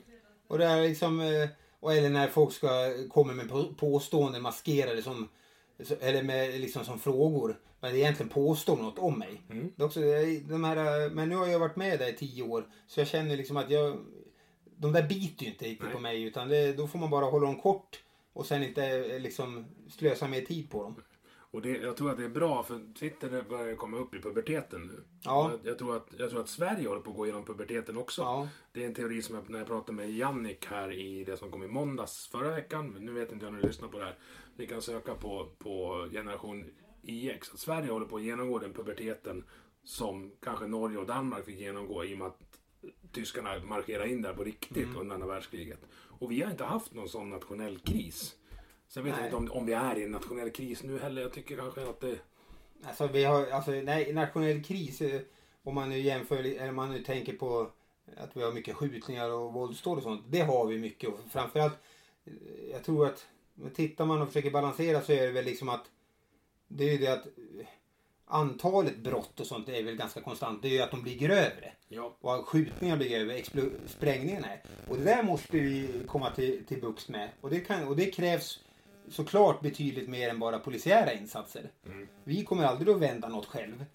Och, och, men det tror jag ingen heller tycker. Och, och klart att, som sagt, det kan krävas liksom att samhället måste göra, någon, göra en översyn av, av, av olika saker. Gärna brett politiskt. Mm. Men de sa, och det tror jag, de, jag tror de har rätt, de som, som förespår att brottsligheten och miljön kommer att bli nästa, alltså valfrågorna nästa år. Ja. Och då hoppas man ju liksom att det ska komma att bli lite mera... Ja, jag upplever inte alltid att det så, den politiska debatten är så konstruktiv nu, utan det är mycket pajkastning och, mm. och, och vi tycker si och ni tycker så. så och ni man, gjorde inte. Nej, ni gjorde inte. Liksom, det här är ju liksom... Är, har vi ju, det här har ju inte uppstått hastigt nu. Nej. Det här är ju liksom problem som, som går tjugo trettio år tillbaka, som vi liksom har som har liksom vuxit. Men det är ganska många som har påpekat de här problemen. Jag tänker framförallt på Per Brinkemo som skrev ja. den här mellan klan och stat. Mm. Han var ju naziststämplad tills, nu kommer jag inte ihåg vad den polischefen heter som, som sa det rakt ut. Nu kommer det kaffe här. Nej. Nej. Nej. Vänta. Nej. Ska vi se om kaffet var klart? Ja, vi tar kaffe. Vi låter den fortsätta. Ja. Jag ska ta reda på vad han polischefen hette. Nej, inte Erik Nord, nej. Va? Hur går med kaffet? Det är klart. Jag håller på med en intervju. Okay. Jaha. Hur eländigt allt är. Vad sa du? Hur eländigt allt är. Ja, det är... alla förbrytelser. Ja, det, det, det är vi inne på, men även... Men du, han kanske vill ha en bit av tårtan. Kristan ska ha tårtan. Nej, jag är tillräckligt tjock, men tack, tack ändå. Jaha. Vill du, tar du svart eller mjöl? Svart. Mats Löving var det, eh, Viktor. Ja, okej. Okay. Ja, han är ju nu högste chefen i Stockholm. Jo, men han satt ju i T V fyra, tror jag det var. Och så... Ja, just det. Han var ganska frispråkig där. Han var väldigt, jag tyckte han var väldigt bra. Han var... Han var så här, Så vi kallar det klaner, så här ängslig programledare. Och, ska, och han bara, jag skiter i vad vi kallar det. Mm. Vi måste lösa problemet. Jag tycker han var väldigt, det uppskattade jag av, av Löfving att han var. Naturligtvis var det kritik för det också. Men jag som polis, eh, ute i ska, första ledet, eller man ska säga. Mm. Jag tyckte det var bra. Och framförallt så vet jag att de poliser som har jobbat ute i förorterna där det har varit problem. Och de har ju också pratat om det här i, i många, många år. Mm. Och skriker sig döva och hesa. Och det är ju liksom belagt. Där skrivs det debattartiklar och P M och, och man har flaggat för det här. Och de har ju liksom stått negligerade i, mm. i största. Så att det är ju folk som du säger som har försökt liksom lyfta det här. Och så här nu, det här... Nu, nu, det här utvecklingen går åt fel håll. Mm. Och det kommer inte gå åt rätt håll. Nej. Och det är ju... Alltså det som krävs är ju... Debatten fördummas ju. Mm. För du får en polarisering där den ena sidan säger att vi måste ha mer poliser och hårdare tag. Mm. Och den andra sidan säger att ah, men det, vi behöver socialt förebyggande åtgärder. Mm. Vi behöver bägge grejerna. Ja, exakt. Vi det, behöver... Och det fattar ju vem... Alltså såhär, ja, hur kan man inte här. förstå Nej, det? Precis. Så, ja, vi behöver givetvis fler poliser därför att som de säger alla, fler lokala poliser med hög närvaro i varje område. Det är ju givetvis ett måste. Så att liksom få, man får det här liksom förtroendet i liksom, man, polisen ska inte bara dyka upp när, nej fan nu är det inbrott i kärran. Eller nu eldar någon upp grannens bil. Ja då kom polisen hit och så måste vi ta våra anmälningar. Nej nu får ni åka vidare på något annat. Mm. Det är därför de här grupperna nu, nu talar ju i egen sak. Men som jag tillhör då, kommunpolisen som det kallas, mm. är viktiga. För vi skulle kunna vara liksom över tid mm. och finnas där inte bara efter skjutningen utan folk... innan, ni ska ju vara där innan skjutningen. Ja precis ja. Och... för att då kanske det inte blir någon. Nej precis och, och istället får man liksom så här att folk får förtroende för polisen vi pratar och så ja det här händer nu eh, liksom jag är orolig liksom kan jag ha högre närvaro där och där den här eh, samlingslokalen är det mycket spring liksom så här bara jag tror inte jag kan inte säga något konkret men jag tror det är bra om ni skulle vara där mer och sånt. Mm. Då får man det där att lokalsamhället och polisen i hand i hand. Folk som vet vad polisen heter mm. och folk som polisen vet vad de heter. Mm. Förnamnsbasis. Mm. Då, då tror jag att vi slipper, eller så här, vi kommer inte slippa brottsligheten. Men det blir lättare att lyfta luren när ja. man misstänker något. Exakt. Och där, där stör jag mig också på det här snacket om att vi har fler polisanställda eh, än någonsin. Och så drar man en jämförelse. Dels säger man polisanställda, vilket mm. ju är jättefult. Mm. För det folk efterfrågar är ju poliser i yttre tjänst, som du säger. Mer, och fram, ja. framförallt här ute. Och sen är vi två miljoner mer människor. Ja, det blir ju en, en snedräkning. Det är jättebra att, att, att fokuset är på att vi ska bli fler. Men ja. vi är absolut inte där än. Och, och fortfarande så är det ju gapar i många utbildningsplatser på polishögskolorna tomma. Mm. Och, och de måste vi fylla. Mm. Eh. Men vi, ni, så här, ni får inte fylla dem genom att sänka antagningskraven. Nej, nej. Det, för jag, jag, jag... jag förstår inte så här, hur man kan titta på det. För de, de antagningskrav man pratade om, det var I Q-testet och det var fystestet. Mm. Och hur man kan titta på den här situationen och sen tänka på fulla slag. Nej, men jag tror att lösningen på det här är svagare och dummare poliser. Vi är inte... I, i snillen i, ändå det, är det på det, det varierar. Ja, så, så att man ska inte sänka de där kraven och jag håller med dig, man måste ha vi ska inte ge avkall. Man kan absolut eh, säkert se över vissa delar så här, av, av intagningsprocessen men vi ska inte sänka nivåerna. Nej. Jag är ju dessutom en, en av de som tycker att, att vi ska ju snarare bredda och inte diskvalificera människor med, som till exempel med A D H D som man gör nu. Liksom, jag, jag vet att flera av poliserna som jobbar jag nu. Jag känner jättemånga. Ja, de har A D H D ja. fått i vuxen ålder. Men de vågar inte... Eh, alltså den enda effekten det jag får, det där brinner jag ju för. Alltså nästa, mm. jag kommer ha fyra specialavsnitt av A D H D efter det här faktiskt. Men det enda man gör då, den enda effekten du får, det är att den som misstänker i gymnasieåldern att man har A D H D mm. inte söker hjälp. Nej, eller, för de vill, de vill... om de vill bli poliser. Ja. Vilket gör att då får du folk in i poliskåren som är sämre mm. på att hantera sin, de, sin jag säger så här, de, de ska få söka på samma villkor som alla andra. Ja. Har man en, en, så, någonting som är så pass grovt, ja då blir man förmodligen bortsållad. Mm. Men några av de poliserna jag jobbar med nu som jag vet har, de är ju bland de mest duktiga mm. och, och hängivna. Vet du vad det beror på? Nej. Jag kan säga så att min hjärna går ju, går ju lite snabbare än vad världen gör i vanliga fall. Ja. Och är lite rakare. Så när jag hamnar i en skarp situation då går helt plötsligt världen i takt med mig. Mm. Medan för en vanlis, då går ju världen mycket snabbare än vad de kan hantera. Mm. Men den, det informationsflödet har jag helat in. Jag håller på och jagar mitt eh, senaste ett två samtal som var när min fru började föda barn hemma, mm. hemma i bilen. Ja, ja. I baksätet, ja. Jag hann liksom inte åka iväg. Och då har jag varit... Alltså, jag hävdar ju att alla erfarenheter, oavsett hur dåliga de är, kan, kan bli en, en positiv erfarenhet någon mm. gång. Det kan bli en erfarenhet som du kan ta fram någon annan mm. gång. Och jag har varit ute och strulat lite när, så jag har ringt efter två några gånger. Och jag vet vad de vill säga. Mm. Så jag hävdar, och det här kan vara, jag hoppas att det här stämmer när jag väl får tag på samtalet, för någonstans är ju det inspelat. Att hon behövde inte säga något. Nej. Utan så här, S O S-alarm, vad kan jag hjälpa till med? Så här, mm. Ja, men det är så här, Emil Nilsén, mm. telefonnummer, adress, eh, vi är i nionde månaden, mm. vi, skulle, vi skulle in till B B och mm. vi har börjat föda. Så eh, om du skickar en prio etta omedelbart och kopplar mig till förlossningen. Mm. Bra. Ja. Fast jag sa det dubbelt så snabbt ja. som jag sa det nu. Och det, var, det handlade ju om minuter mm. där. Nej. Så jag, jag tror att det är jättebra. Och så är det så här, det är samma sak som med hockeydomare. Alltså det är inte de som, det är inte lirarna som är de bästa hockeydomarna. Utan det är de som var i sarghörnet och kanske tog en crosschecking och, mm. och kastade handskarna någon gång. Du hittar inte de bästa, i varje fall inte ingripande poliserna när du går på krogen. De hittar du inte i dansgolvet, de hittar du på bakgatan. Jag är ja. helt, helt övertygad. Ja, men jag tycker det här, och nu såg jag att försvaret hade fått någon... Ja, de har ändrat. Ja, precis. Och det, jag hoppas och tror att polisen också kommer följa efter. Liksom. För duger du att kunna gå i krig mm. för ditt land... Då duger det att kunna bli polis för ditt land också. Och där har du återigen den här samhällsekonomiska eh, vinsten som jag pratade om förut. Mm. Att framförallt de dampisar som kanske inte hade det så lätt på gymnasiet. Mm. De blir vuxna i armén. Ja. Jag lovar.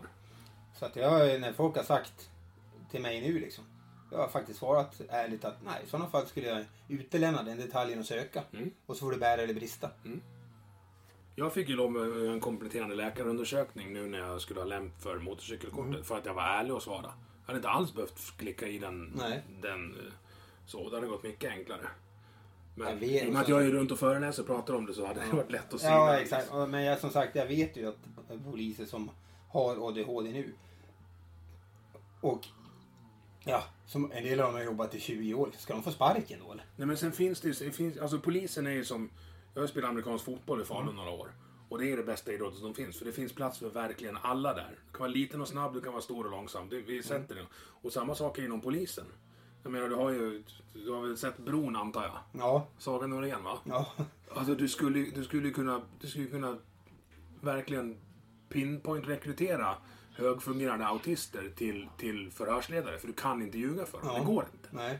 Det är alltså, de är som blodhundar när det, när det fin- finns det en liten inkonsekvens i det du säger, så har de sorterat upp det i hjärnan, så mm. du kommer inte undan.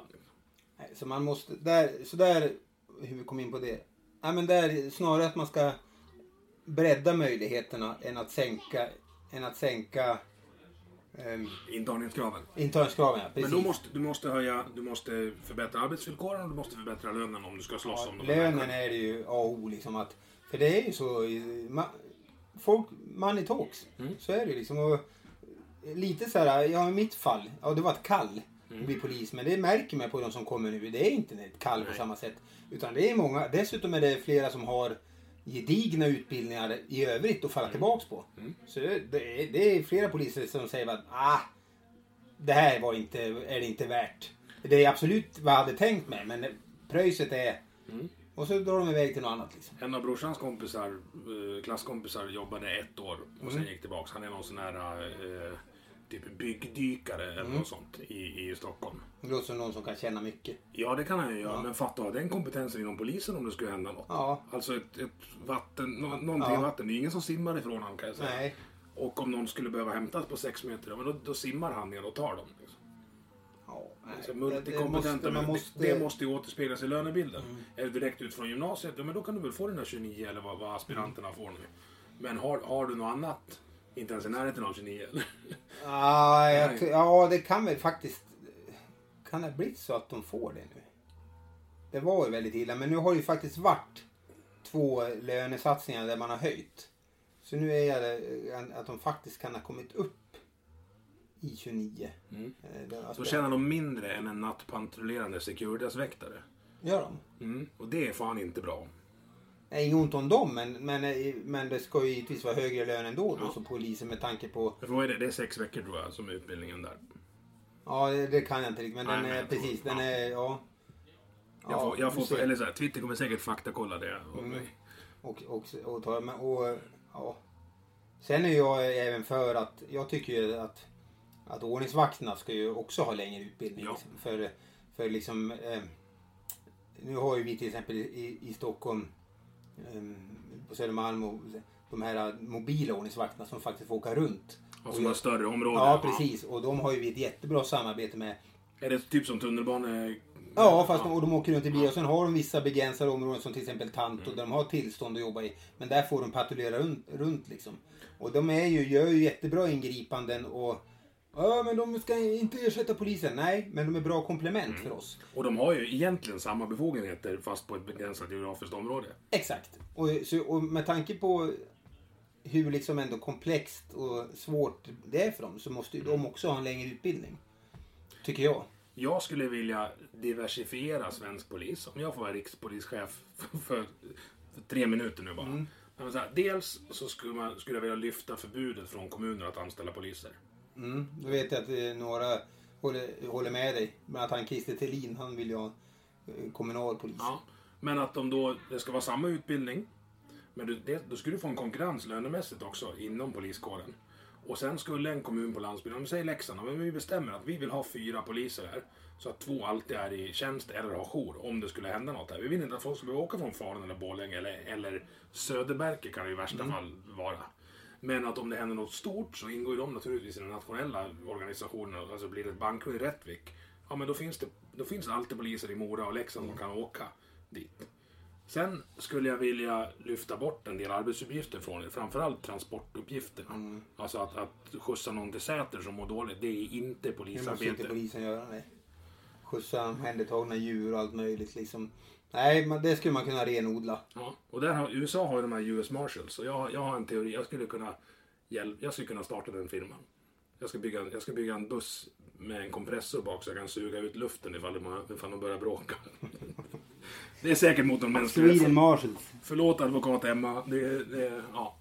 Nej, men det, det skulle jag vilja ha det. Och sen skulle jag vilja ha en Suicide Squad. Har du sett den med Will Smith och... och nej. Ja, men de plockar ut ett gäng bovar ja. och för att de, ja det är en sån här superhjältetrams. Ja. Men lite underhållande. Men att ha en alltså så här, insatsstyrkan plus när det verkligen är färdigpratat att nu, nu måste de här ja. ut ur den här lägenheten. Alltså något, någon slags SWAT-team. Men jag tror de har ju börjat de har ju börjat få regionala insatsgrupper mm. även här. Jag vet att eh, Falun, Borlänge eller Dalarna har. Ja. Och, sånt där. Och det tycker jag är bra för det kan ju inte vara så att jag håller när... på att jaga Gurra polis ja. för, för ja men precis för där, han vet ju mycket bättre ja. och jag tycker det är så, så jävla bra för dels så känner jag några av de som är här och vet ju liksom hur vilka klipper det är mm. eh, och sen är det så att de är bra på färdigpratat ja och sen är det så att när vi när jag jobbade i Bålänge liksom så här, och så hamnade vi i situationer där det var, där det var färdigpratat liksom. men, men ändå som att man inte kände att det här kan vi inte lösa själva. Nej. Men då fick man ju sitta och vänta på piketen från Stockholm. Liksom, mm. Och frysa läget i flera timmar. Och det blir ju liksom... Det är ju ingen... Det är ingen nej, sen blir det, det kan bli gisslansituation. Ja, och, och det blir så här stora avspärrningar ibland i bostadsområden som, som liksom så här för andra boende eller transporter till och från. Liksom, allt blir ju stopp. Så det blir så här samhällsekonomiskt dåligt också att ha stora avspärrningar igång i onödan i flera timmar liksom för att nej, vi måste hämta hit expertis som borde finnas här. Så att, så att ja, det är jättebra med att de här lokala, re, regionala insatsgrupperna finns. Så där har man ju återigen lyckats eh, ja, man ska säga, polisen har att vi har eh, löst, eller, löst ett behov som fanns. Mm. Som bara under min tid som polis liksom, så här. För det där fanns inte när jag de åren jag jobbade i, i, i, i, i eh, Dalarna. Jag har, en, jag har en annan lumparkompis som jobbar i, jag behöver inte säga var han jobbar, men han han berättade eh, om en frustration han kände. Han hade plockat samma biltjuv i samma garage tre gånger på fyrtioåtta timmar. Jag vet att du har twittrat om också någon gång att du liksom du, du plockar någon för ett brott, mm. alltså ett riktigt brott. Mm. Eh, och sen, sen, igen, ja. sen äter du lunch och sen möter du dem ja. på lunchrestaurangen. De kan man ibland vara utsläppta innan vi har hunnit skriva färdigt polisrapport. Det är också en bit från det allmänna rättsmedvetandet. Ja, det, det där är ju jätte, det är jättestor pedagogisk utmaning om man skulle tycka så, att förklara för människor att varför är det så. Ja, då är det inte jag där med kriterierna i rättegångsbalken och där liksom och varför häktning, anhållande och sånt där. Och det, sen är det ju så ibland är det ju bedömningar liksom från åklagare, mm. poliser så här att och vi hamnar ju fel liksom, det händer ju liksom. Men det jag kan, det jag kan tycka, och det, så måste det få vara, men det jag kan tycka är liksom att det borde vara enkelt att, att hamna rätt i bedömningar liksom när det, till exempel våld i nära relation. Mm. Där det liksom finns historik. För, för tredje gången. Ja, det ja. finns en historik. Det finns eh, eh, uppenbar risk att det ska fortsätta så här. Det kan inte vara så svårt att, att liksom gå till anhållande. Nej, och sen är det möjligt, för de ska inte anhålla om de inte tror på häktning och så vidare. Men det, ibland måste man ju kunna anhålla för att få fortsatt utredning och samla in mer bevis och få en klarare bild. Och sen får man släppa ut. Men det, det händer, har ju, jag har ju varit med där det som sagt där de har släppts ut ganska snart och sen åkt direkt hem och sopa på igen. Ja. Och det är ju, det är ju fall jag lyft på Twitter så det är ju liksom mm. ingen hemlighet och det, där tycker jag då då ligger vi inte i fas, då ligger vi inte rätt. Nej, för det finns en del saker i liksom brottsbalken, det här med konsumtion till exempel att, att begår du fler brott under, under samma tillfälle mm. så, konsumeras så döms du bara för det grövsta. Mm. Och då såg jag någon advokat som, som inte var hemma den här gången men som, som argumenterade emot att ja, men så här, om, du, om du har snattat hundra gånger och det är en månad i straffvärde ska du få hundra månader då? Bara, ja, ja. det... ja det, där, det finns ju för, jag känner att jag är lite så här. Det finns säkert skäl till att varför man inte ska ha det. Mm. Men man, man, man som så här, tänker så att jag, ibland då måste vi bli bättre på att liksom så här. För som du säger det allmänna rättsmedvetandet att kunna förklara hur, varför det ser ut som det gör och varför liksom mm. så här, ähm, rabatter och allt möjligt sånt här. Och det, men det, det är ju under uppsegling och över nu. Ja. Både det här och att man även ska få det här äh, F-begränsningar som det kallas liksom, när man liksom vissa äts upp då av varandra och mm. sådana saker. Utan, och det är väl bra att man kommer att liksom gå till botten med de problemen. Jag tyckte du skrev här om veckan att justitiedepartementet skulle liksom se över det här med, med vissa saker. Hur, just där när, när det är flera brott vid samma tillfälle och du, och du får konsumering. Ett av motargumenten då är ju att, att som jag har hört, som jag tycker kanske är det enda vettiga jag har hört. Det är det här att om du då, om du då bedömer som brottsling att men nu är jag uppe i så mycket att det kommer ge livstid ändå. Då har de ingen anledning att ge sig. Nej, och det är lite så här. Det är därför jag tror det är så farligt som till exempel i U S A när de har det här tredje gången gilt. Mm. För då har du skapat desperata människor. Och desperata människor som inte har något att förlora, de blir ju farliga. Ja. Och det är då de liksom skjuter sig hellre ut. För de tänker, vad, vad spelar det för roll? Ja. Om jag skjuter ihjäl den här butiksinnehavaren och en polis. Mm, så då kan jag kunna ta tre poliser till. Ja, för då ja. inget, har ju, liksom, inget eh, kommer förändras för mig. Så sånt tror jag. Man, man liksom... Man måste samtidigt ha kvar det här liksom att att liksom vad ska man säga att det inte är köp för dig liksom så här.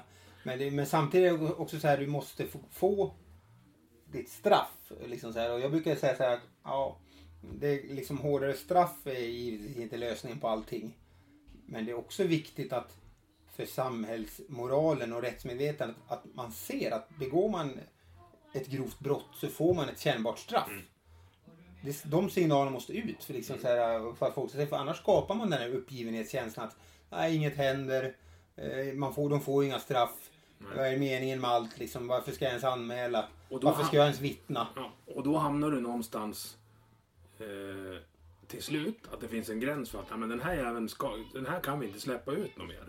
Alltså när någon har, jag tänker alltså de extrema, Breivik till exempel, mm. han ska ju inte ut.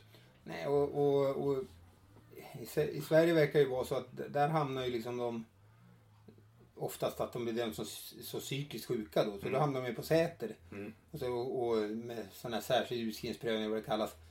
Och då kommer de ju inte ut. Men, men alla som kan man ju inte förklara bort att de är psykiskt sjuka med. Liksom, så, här. Så att nu vet jag inte, de, de, de har ju i Norge det ett annat system. Förvar, förvaring. Ja. Liksom, så här, för att, han fick väl ett, själva straffet var väl tidsmax. Men sen har de där förvarings... Ja.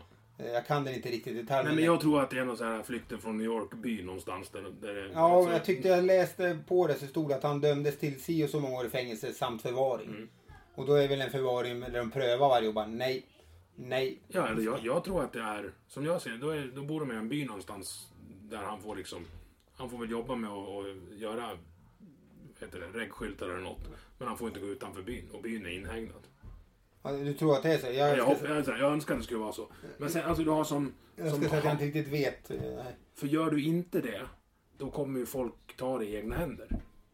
Ja, men det är precis. Och sen, det, är, och det, det är ett samhälle vi inte vill ha. Nej, jag menar, det är precis det jag menar. När, å andra sidan när du pratar om att man ska inte skapa desperata brottslingar så ska man ju heller inte skapa en desperation hos medborgarna. Nej. Men du såg ju Hagamannen, han trodde han kunde gå ut och, och gå på folkhögskola. Ja. Han fick ju stryk med en golfklubba första kvällen. Och jag tycker, ja. jag, vet, ja, jag förstår att du inte, men jag har inga problem att någon slår en golfklubba i huvudet på honom. Ja, jag tycker inte så, nej, men, nej. Men, men, men där tycker vi olika. Men, men det är just för att inte sånt ska uppstå, ja. Som liksom man måste, ja, inte bara för att sånt inte ska uppstå, men det är en viktig del, liksom, mm. att det inte blir lynchjustis, mm. utan det ska vara juridisk justi- och då ska ju, men det ska ju också kännas då som att måste det finnas en moralisk ja, aspekt. Och det måste, och samhället, människorna, medborgarna, samhället måste se att att, att det straffar sig mm. att, lö, att begå brott. Jo, även brottslingarna. Mm. För det man hamnar i nu, tänker med de här gäng, eh, alltså när man låser in gängen, de är inte rädda för konsekvensen längre. Nej, alltså jag, känner, jag har ju också några domar på mig för, för strul. Jag är ju inte rädd för någonting egentligen som, som inte är fängelse. Nej. Om jag skulle behöva, om jag säger att jag skulle behöva försvara min familj och sånt, så vet jag vad jag ska hålla med nu. Mm. Och böter kan jag betala och samhällstjänst ska jag göra igen. Så jag är inte heller rädd för konsekvensen. Men så har du människor som inte är rädd för att hamna i fängelse. Alltså när två år i fängelse snarare är en statusgrej. Mm. Hur fan hanterar man det? Ja, det där är... Det är inte på en polisiär nivå, det är på lagstiftande ja, nivå. Precis. Förstår, jag förstår, du får det, säga till om, om ja, du... Nej, jag, jag känner att jag har, där har inte en riktigt bra svar. Hur man liksom, det är, givetvis ligger ju nära till hands att säga att när straffen blir kännbara så blir det inte status. För då, väger inte, då är det inte status att, att ta. Nej. Av de här två åren förvandlas de till sex, sju. Ja, då kanske folk börjar ändå tänka, det är ju fan, om han är tjugotvå då, jag kommer ut när jag är nästan trettio. Mm. Är, det, är det status? Har suttit bort halva sitt unga liv. Mm. Det är liksom där någonstans man måste betänka att konsekvensen blir så pass kännbar att det är inte status, det är inte lönt, det är inte värt det. Sen har du ju inte fullt ut, i varje fall inte hos män, så har du inte fullt utvecklat konsekvenstänk förrän du är trettio. Nej. Så det kan, jag såg att, jag kommer inte ihåg vem det var, men det var någon som sa det för det att, men så här, inte free strikes you're out som i U S A, men tre liksom gängrelaterade brott, ja men då, då vi ger ingen, vi ger ingen tidsbestämning, utan vi släpper ut det när du är trettio. Ja. Ja, jag, jag, och det är, det är, alltså det blir ja. Så jävla det är, jag förstår att det är tufft för dig så, du kommer ju förmodligen få skit för det här men, men jag kan ju säga vad jag tycker i alla fall, för jag har ju ingen, jag har ingen väldigt lite myndighetsutövande mm. i, min, i min värld. Samma sak de här som eh, våldtäktsmännen som var dömda till utvisning men nu inte kunde utvisas mm. så då släpps de. Det är också bara, nej men så kan, så kan man inte göra. I, alltså är man dömd till utvisning kan man ju inte och, och dessutom dömd för Sex brott. Sex brott. En sån kan ju inte släppas ut. Nej, men det var ju tre stycken som var utsläppta nu. Jag tror det var Hanif som skrev om det här om dagen. Men, men hade de inte tjänat av sin... Tjänat ut... Jo, de hade tjänat, men de har ju dömdat utvisning ja. Också. Nej, och det där är ju liksom... Samtidigt är det ju så här... Då hamnar jag i fallskärmslägret. Ja, men, och sen, men det blir ju så här... Och det var ju lika med de här som hade begått personrån och ja. De här, det att, och det finns ju samtidigt också att... att Lag, lagarna medger ju inte att man liksom håller någon i ett förvar hur länge som helst heller.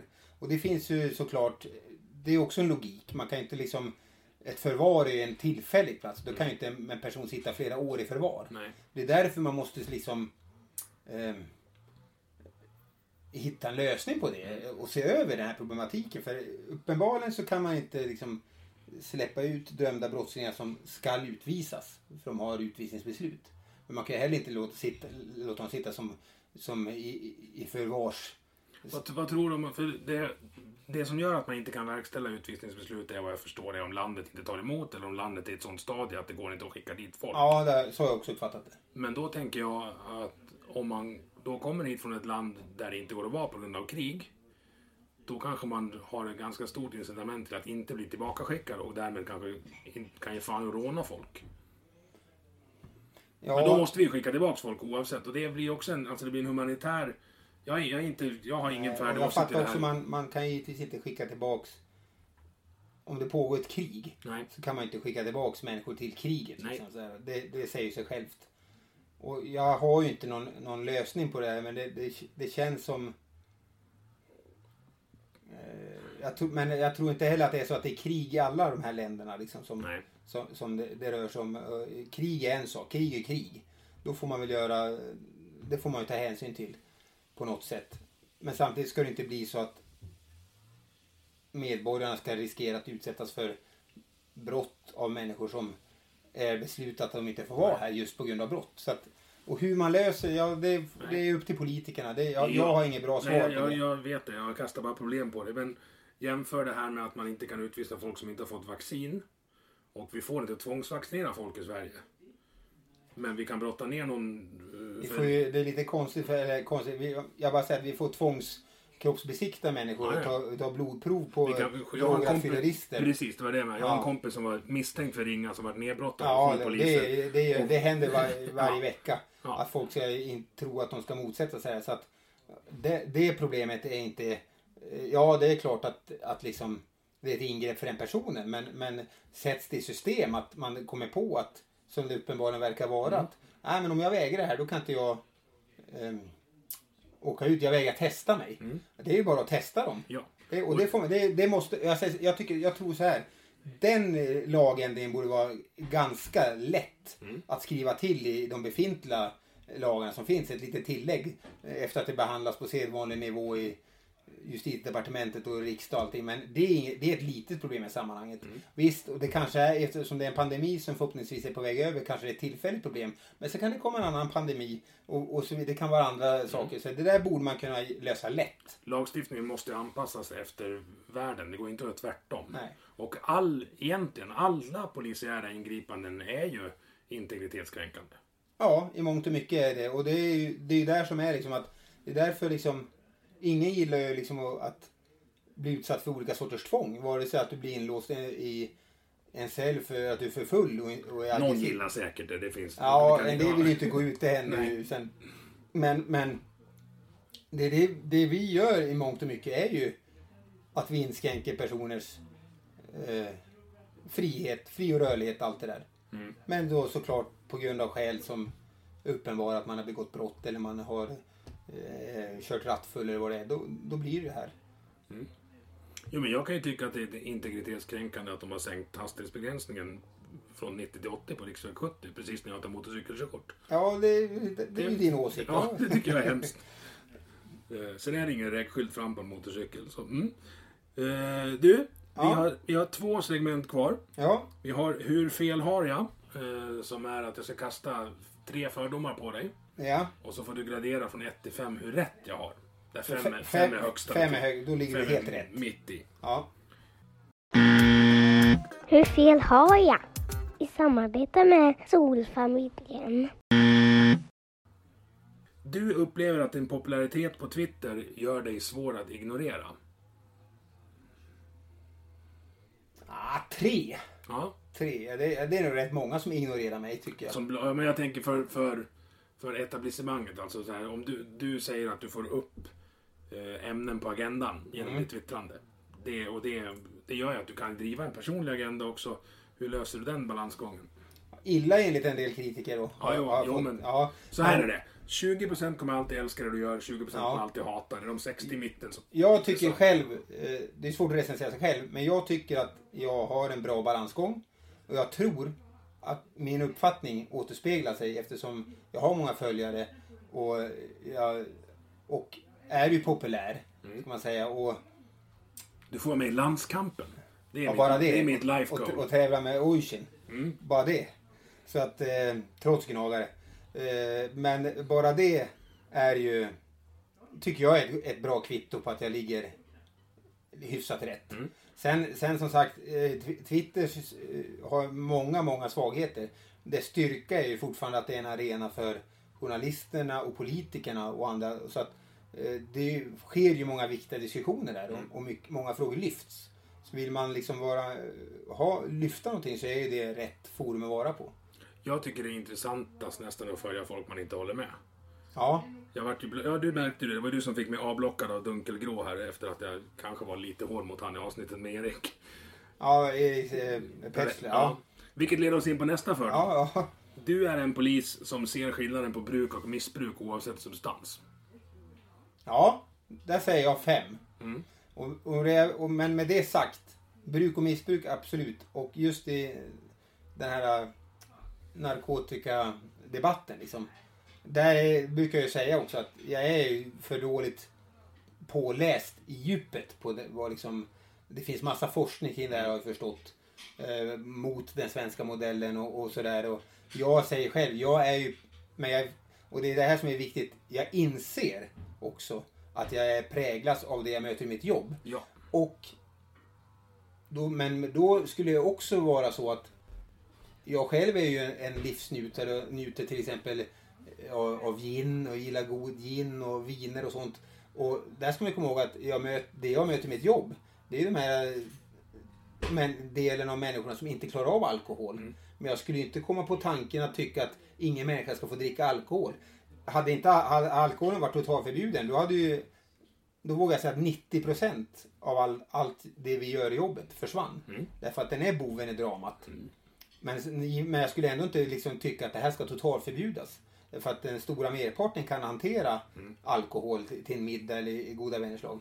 Och givetvis är jag ju inte dumma nog att fatta att den, det, det synsättet måste även kunna gå och diskutera i, när det gäller andra droger. Mm. Så därför tycker jag att mellan bruk och missbruk, utifrån både som jag själv då nyttjar alkohol och även tobak, så tycker jag att jag förstår skillnaden. Därför, det är det jag menar att där ligger du rätt fem. Mm. Kanske var ett långt svar, men... Nej, men det var, det var ett bra svar. Jag brukar sammanfatta det så här. Att, att, att, att diskutera narkotikapolitik med en polis är som att diskutera bilkörning med en bilbärgare. Mm. Och de träffar ju bara folk där de har gått åt helvete. Ja. Ja. Så är det, och det måste man ha med sig. Liksom, jag ser ju bara de som inte... Bara, vare sig det är alkohol eller andra droger. Mm. Det är ju de som inte klarar av det. Ja, eller, det, det är inte bara droger, det är testosteron och det är... Alltså, ja, ja. Men, är det ju... ja. Så att, men men man, därför, därför ska inte jag... Du bor ju på baksidan av... Ja, och jag alltid. Kan ju inte då börja ta del i en stor en, en diskussion som är mycket bredare och vid. Nej. För jag har ju bara en liten smal tårtbit mm. som perspektiv. Samt att jag då inte har satt mig in i forskning, forskningen kring det liksom. Nej. Eh, för de tre, du är så nöjd med den uppgiften du har i polisen idag, så du är skeptisk till om du ska liksom karriera dig upp för befälsstegen ytterligare. Fem. Jag, jag brukar skoja bland annat med Dunkel. Han är också områdespolis. Att, att vi är ju... Vet du vem han är? Nej, jag vet Nej, inte vem han är. Ja. Han är. Du är min drömgäst, Dunkel. På distans, anonym. Ja, kom. Men han och jag brukar skoja på Twitter om att vi är ju där polisiära karriärer lägger sig för att dö. Mm. Och det är elefantkyrkor och allt det. Men det är lite skämtsamt. Jag trivs ju väldigt bra på områdespolisen. Men det är ingen statusplats. Så man, så här, men jag... Vad är statusplatsen på polisen då? Ja, men inom, det är lite... Alltså... Är det Noah eller är det... Nej för fan, det tror jag att folk... Nej, nu skojar jag. Men, ja. men, men Noah är ju ibland lite skällsord. För de suger upp mycket folk. Och det, ja. det känns centralt och stort. Och, och, så är och Noah är alltså... Ja, det är ju som gamla rikspolisstyrelsen. Ja. Liksom. Och som, som inom polisen, som i alla organisationer, så är det liksom, du vet, det här kontra folket på golvet. Hyser, ja. hyser skepsis mot eh, liksom, eh, chefskorridorerna. Det är, där är inte polisen något unikt så liksom. Så jag skojar lite när jag säger det. Men, men, eh, nej, men det är speci- absolut eh, specialenheterna har hög status. Eh, och då helikopter, eh, sjöpolisen. Eh, jag tror hundförarna är rätt hög. Framförallt men de som, som gillar. Det, jag tror det är populärt för många gillar ju hundar och djur. Mm. Och, och det, sen sliter, sliter ju de hund om man får lite lustig ändå. Uff. Ja, och, nej, det är dåligt. Det är så dåligt. Men, de får träffa ganska många lik också. Det ja, och de, får, men, liksom, och, och de får ut och kötta i terrängen och i, i springa ut i skogar och jävla pissigt väder och sånt där. Och, och sen åker hon runt med, med liksom freden trognaste parten man kan tänka sig då. Mm. Och, och sådär. Men det, det märks att det är populärt. Både, och den bilden var både i Dalarna och Stockholm att, att vara hundförare. Så det tror jag har rätt hög status. Det är rätt skönt när ni är ute på någon stök, va? När de kommer. För hundarna har ja, så fruktansvärt ja, lugnande. Hundarna effekt. Och hästarna har ju... Ja. Har ju jätterespekt. Det var jätteroligt. Derby på Råsunda nittionio när jag gjorde lumpen. Uh, fullt kaos utanför. Och du kommer ihåg hur det kunde mm. vara på, på Råsunda. Ja, jag vet hur det var på den tiden. Ja. Det var stimmigt. Och vi var där. Vi var tolv lumpargrabbar som var där. Uh, och så kom hästarna. Alla sprang. Utom tolv rakade killar som stod kvar. Vi hade ju varit inne och mockat de där hästarna mm. på morgonen. De kände ju igen oss. K ett, det är samma ja. Stall. Nej, de är, de är ju... fruktansvärt effektivt. Ja, och sen är det ju, de får ju en överblick och det blir ju, jag tycker det är obehagligt när de kommer liksom så här. Mm. Så att jag förstår ju liksom. Har du sett i Brasilien när de har ridande vattenbuffelpoliser? Nej, Nej, det är rätt obehagligt. Det är med de här, alltså ja. Hon, ja. Jag vet, det kan vara en memo, men jag har sett någon bild på det. Gröna uniformerade militärpoliser på vattenbuffel. Ja, man ska ju inte utesluta Nej. någonting i alla fall. Vi ska gå på det sista mm. eh, avsnittet. Ja, det var ingen mer. Nej, det var tre stycken och jag fick tretton. Jag snittar tolv hittills så vi höjer snittet lite grann. Du, när jag kom, alltså, tänk dig att få Petsle och Dunkelgrå i samma podd en gång och de får prata med varandra utan att bli avbrutna. Det skulle kunna bli en intressant ibland. Ja, det hade varit in ja. i helvete intressant. Jo, och då är det så här, kära vänner, att nu flyttar vi över till Patreon. För nu blir det frågor från Twitter. Det är nytt för idag. Eh, gå in på patreon punkt com och snö på, sök på Vi Måste Prata och skänk eh, en tia i månaden. Tia per avsnitt, tia per avsnitt. Så får ni höra det här. Och till er andra då säger vi tack för att ni har lyssnat på avsnittet. Nu, eh, frågor från Twitter. Hur kan man acceptera olika krav på kvinnor och männen och söker på Polishögskolan? Det var vi inne och nosade på lite. Mm, det tycker jag inte man ska göra. Nej, inte Utan jag. Det viktiga, min åsikt är, och det, och det tror jag, jag ska inte säga att det inte är så. Nej, men det är den vettiga åsikten. Ja, det är liksom att, att det, det är hur du är som polis som är viktigt. Inte vad du är för kön eller var du kommer ifrån. Nej. Det är ju en grundregel. Man ska, man ska klara kraven och vara en bra polis. Mm. Jag har en tjejkompis som är brandman. Som är, som är, den, är den största kvoteringsmotståndaren jag träffat i hela mitt liv. För hon har alltså varit på trafikolyckor där, där det har kommit både, både kvinnliga och manliga brandmän som inte orkar lyfta klon när de ska klippa Nej. loss folk. Ja. Och då är det någonting som har skett jävligt fel alltså. Du måste ju klara av, nu brandman är en annan sak, men där kan jag tänka mig att där är det mycket också mycket slita fysiskt, ja, ja. Och, och riva och du ska upp med grejer, du ska se, bära slangkorg i terräng ja, på skogsbrand. Och, de, och i deras fall, precis som vårt, är ju liksom avhängt av tid. Och så jag misstänker att där kan man ju inte göra av, avkall på fysisk styrka som Nej. brandman därför att så mycket av det hänger på det. Tänker jag mig. Utan Nej, sen... att veta något om hur... Ja, i och för sig, jag vet ju... Vi jobbar på brandplatser och jag ser hur de jobbar. Mm. Och att det är ett jävla slit. Så jag bara utgår från att de... Där måste man nog hålla rätt hårt på de mm. fysiska kraven. Ja, sen, som du säger, det finns ju polisiära uppgifter som inte innebär att du ska brottas. Nej, men till exempel, du måste kunna släpa en, en, en person ut från... Från en farlig plats ja. som polis. Du kan ja, jag tänker Sagan och Ren, alltså så här, utredare. Där kan du, det spelar ingen roll hur starkt det är. Det, det, Nej, och det, det, jag håller, du var, när du var inne på det. Så att man, man borde kunna rekrytera. Alla måste inte göra den här... Tvåårsaspiranter. Och, och, nej, och du, alla behöver inte genomlida en ordningspolis eh, tid. Nej. Därför att du kan finnas. Så där tycker jag att man absolut ska kunna se över. Det är, det är min personliga uppfattning. Att, att du, är du ett... Eh, datageni. Mm. Så skulle du givetvis kunna, men du har jävligt svårt i övrigt med och, men då ska man ju givetvis kunna Kom in. Kom in. Va? Vill du något? Jag var musiker. Eh, moppen. Ja, har du inte gjort det? Jag inte pratar inte. Jo. jo, vi spelar in nu. Spela in. Nu blir det går du rakt ut i radion. Ja. Och, och vet inte vad radio är. Nej. Det var det Robert va? Men hade ni inte åkt? Jo, jag åkte flakmopeden. Mm. Men gå ut och prata med Perolf då. Får jag få ut den andra också? Mm, försiktigt med honom. Nej, men man kan inte sätta två på den. Nej, men han får lära dig den och så får du köra försiktigt. Mm. Filmas du inte? Nej, vi bara pratar. Bara för det, så blir det ja. som bajs. Tack. Ja, tack. Ja. ja. Jag ska dig. Ganska ja. gulligt bajs. Jag ska med nittio kronor då. Ja, vi tar det sen. Jag ska dig. Puss. Bra. Det leder oss in på, tycker du det är roligt att brottas och slåss? Nej, faktiskt inte. Tyckte jag, du när du var, när du var yngre? Ja, och det var ju så här liksom, när man var ny eh, polis, då var det ju bästa man visste liksom helgpass, nätter. Då, då visste man att då är det, blir det ju action. Mm. Nu tycker jag bara det är jobbigt. Ja, nu är man, blir man lite Danny Glover, I'm told for this shit mm. liksom. Och börja springa efter folk och sånt där. Men du blir så smart också, du kanske slipper bråta som du inte vill. Nej, precis. Och, och som sagt, jag brukar låta lite eh, löjlig där med, med, med pennan i mäktigare svärdet. Och det viktigaste vapnet vi har är rösten. Mm. Men jag hävdar att är man duktig på att prata med folk och dessutom kan styra med, med ditt röstläge, så kan du bemästra en situation som annars kanske skulle bli fysisk. Mm. Så jag måste faktiskt att förhållandevis sällan så behöver jag hamna i brottning. Nej, men det är ju så. Alltså letar du efter bråk så kommer du få bråk. Ja. Och det spelar ingen roll om du är polis eller, eller civil. Nej, precis. Och... och jag tyckte inte det var jättetråkigt på vattenfestivalkvällarna på högvakten heller, kan jag säga. Det var... Just det, vattenfestivalen. Mm. Vi stod ju den kvällen när Ken sa åt sin konsert och storma nittionio. Ja, de skulle bli till slottet eller? Ja, de var ju vid slottet. Ja. De var ju nedanför post fyra ner mot, mot Logården där. Så det kom tvåtusen ja, det är, hiphoppare det, och skulle in. Det är, det är inte genomtänkt med tanke på högvaktens befogenheter. Nej. Om slottet skulle vara hotat. Mm. Det tror jag många glömmer bort. Eh, jag har faktiskt haft fingret på säkringen en gång under högvakt med hemvärnet. Ja. När vi hade ett pågående inbrottsförsök. Men det har ju varit demonstrationer vid flera tillfällen efteråt. Där mm. liksom de ibland har fått för sig att de, de ska... Nä- från Myntorget och så ska de... Ja, och närma sig slottet. Och det är som sagt... Är deras militär... institutioner, högvaktens institutioner ja. Är ju väldigt tydliga. Mm. Sen är det ju liksom, som sagt... Har ju varit hittills så är ju liksom... De som står är ju omdömesgilla. Och liksom... Och, och gör inget förhastat. Nej. Men liksom, och det kommer det kommer i, givetvis deras befäl och så vidare. Och sen är ju vi, det är oftast när de här demonstrationerna är det mycket poliser i området. Mm.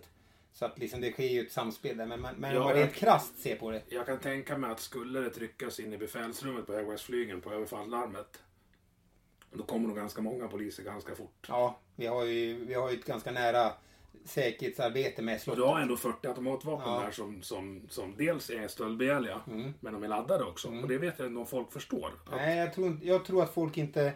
Jag tror att folk kan uppfatta högvakten som något roligt att man fotograferar och, och vaktavlösningar. Mm. Och att man faktiskt inte tänker på att de, det de är där för är att en vakt- och skyddsuppgift. Och, den, och som skyddsvakt så har du ganska mm. klara befogenheter när...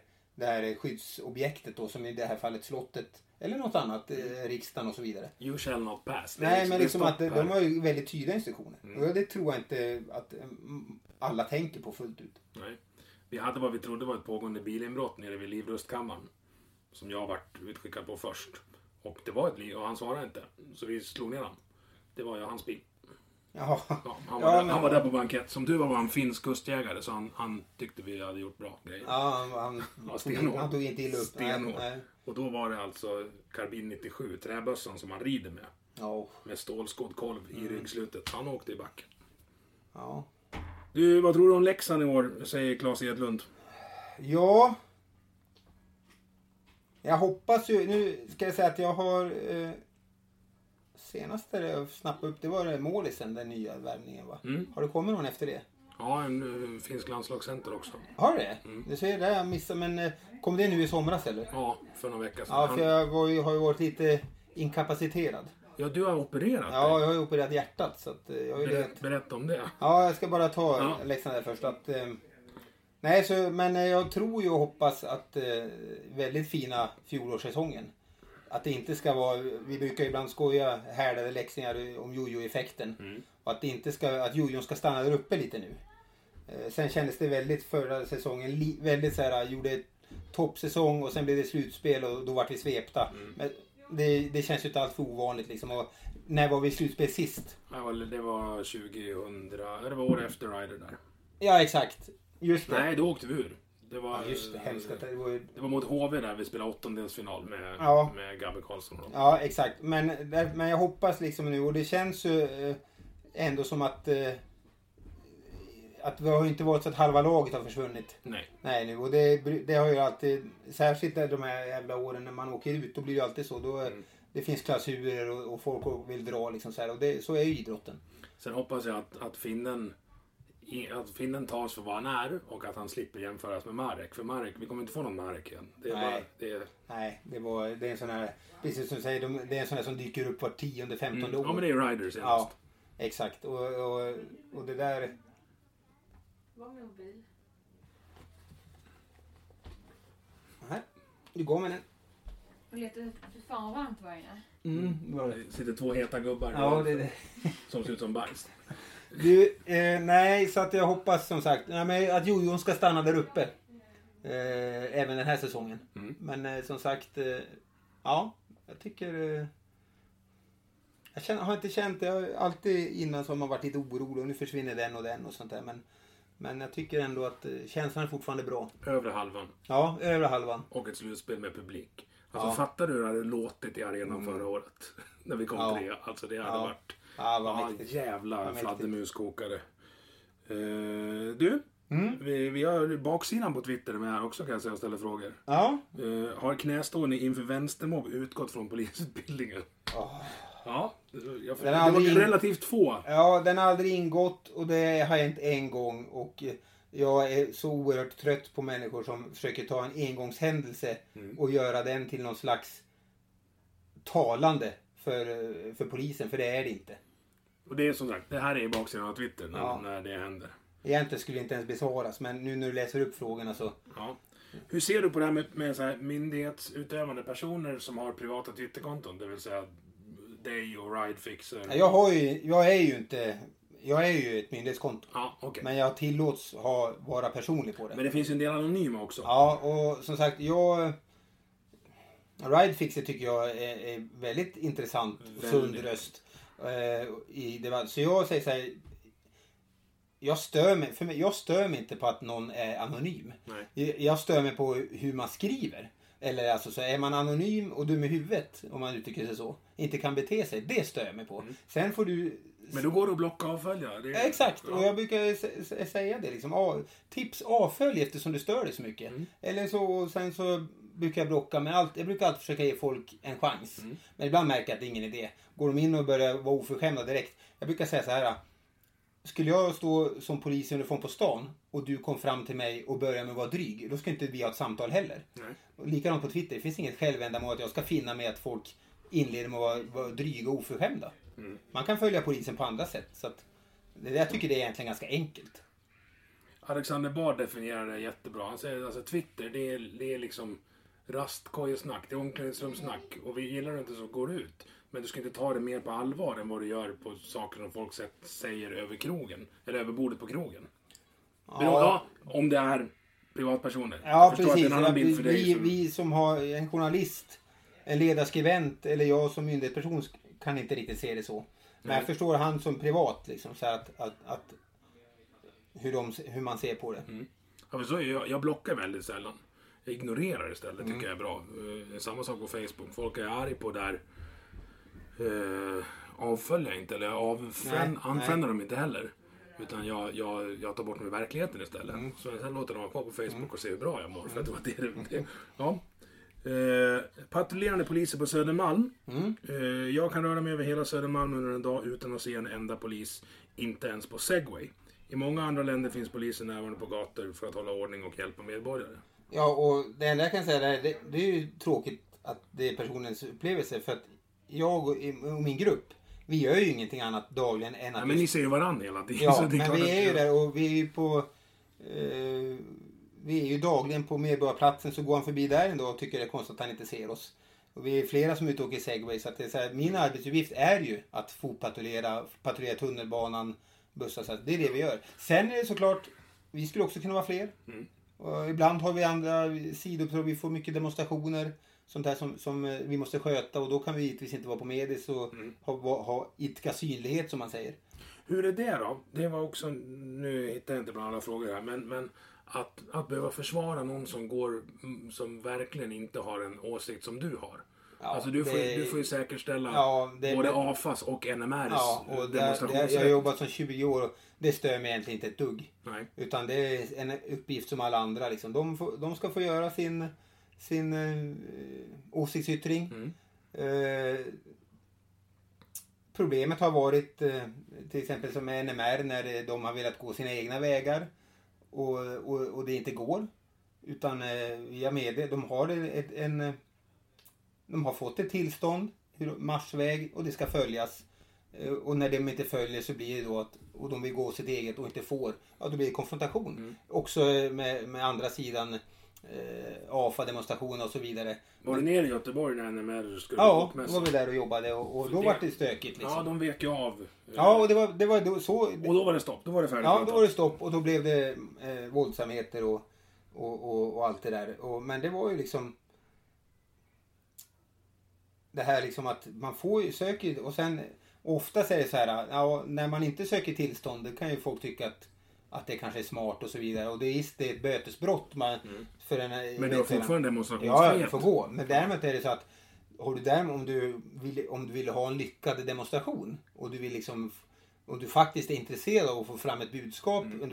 då är ju nyckeln att söka tillstånd. Därför att då i samråd med polisen så säger du, här kan ni gå, den här vägen kommer gå. Dessutom har du en, en polisbevakning som gör att att din åsiktsyttring ska kunna genomföras utan att störas ut av folk som tycker annorlunda. Och det gäller ju oavsett vem man är. Mm. När du struntar i att söka tillstånd och bara ger ut och går, då liksom finns det inga poliser där. Det är då det blir bråkigt. Mm. Stökigt. Det kommer antagonister, det blir fight. Och sen kommer polisen dit och säger nej, det blir, ni kan inte gå här för liksom, det, det är inte tillåtet. Och så kommer vi och, och stoppar handgripligen. Sen finns det ju, alltså demonstrationsfriheten är ju smart för... Är det folk som har riktigt korkade jävla åsikter, vilket jag tycker att de här, de här och A F A har. Det är ju mycket bättre att de får berätta sina åsikter så att folk är lugn och ro kan bara vänta nu, det här stämmer ju inte. Så här kan du inte tycka om, om världen. Ja, men, och så är det och, och vi har ju en generös, vi har en bra grundlag, en demonstrationsrätt som vi ska värna om. Och mm. jag, tycker, jag tycker den är jätteviktig. Och liksom, oavsett om det är... en politisk ytterlighet eller en antivaccindemonstration vad det är. Åsikten ska få föras fram. Mm. Sen är ju, sen är ju då, problemet är ju att folk upplever att de inte får det därför att de inte får göra hur de vill. Men det är ju en annan sak. Det är ju, har att göra med att man inte kan inskränka på andras rätt att röra sig i samhället heller. Och du får fortfarande, bara för att du inte får stå eller gå på en viss plats, mm. så är det ingen som hindrar dig att framföra din åsikt fast du inte får göra det på exakt den gatan du vill. Och det där blandar folk ihop, då tycker de att de har blivit inskränkta att föra fram mm. sitt budskap. Men de censur, inte... skriver, skriver. Ja, det är jättevanligt, men det är det ju inte. Utan nej. Du får bara, nej du kan inte stå där, du får stå här. Sista då, eh, och här tror jag att du och jag håller med varandra. För att jag, jag, jag om jag ska lägga in ett värdeord så tycker jag ju inte att du är idiot. Men den här villkorstrappan ja. Kan jag vara bland det mest korkade jag läst i hela mitt liv.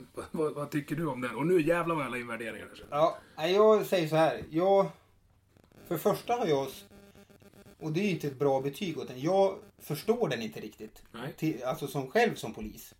Hur den tillämpas och hur den graderas och hur man dömer av. Och det gör ju att det blir svårt för mig att liksom motivera den för någon mm. och så där. Däremot är det ju uppenbart för mig att den är ju en konfliktyta mellan klubbar, fans och polisen. Mm. Och vi, vi har ju i alla år strävat efter att minimera eh, konfliktytorna mm. utan att göra avkall på det som vi bedömer som säkerhetsarbete. Här har ju något uppenbarligen skett nu eftersom det blir liksom... Det känns som att det är väldigt agiterat och irriterat. Framförallt från supporterhållen men även klubbarnas officiella talespersoner.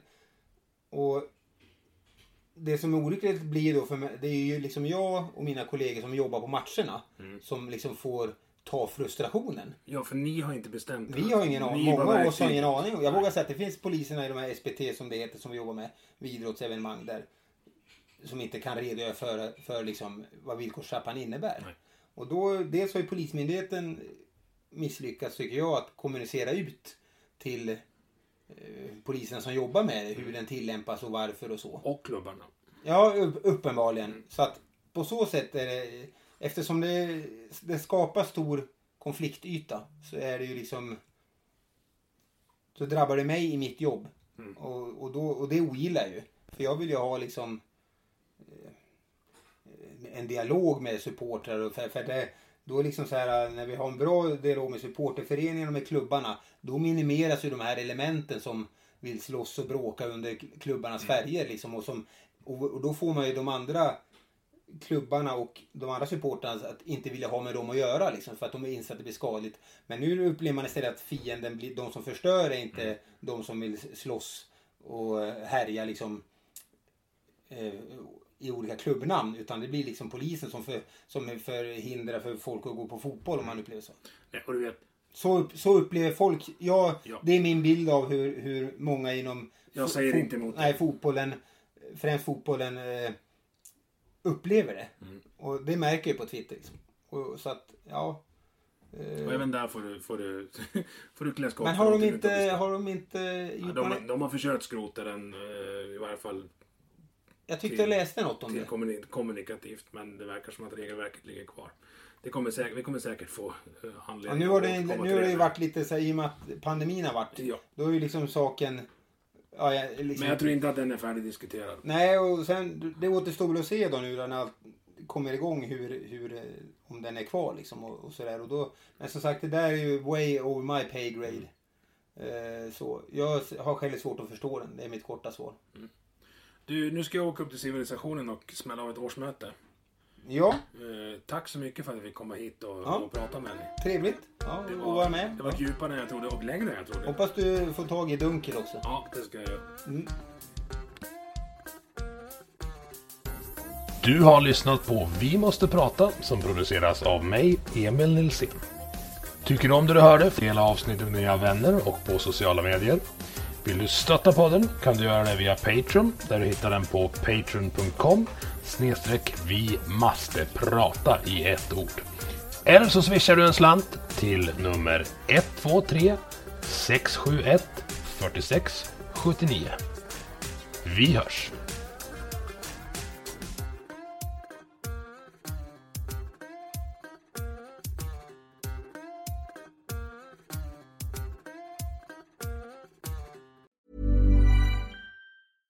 Flexibility is great. That's why there's yoga. Flexibility for your insurance coverage is great too.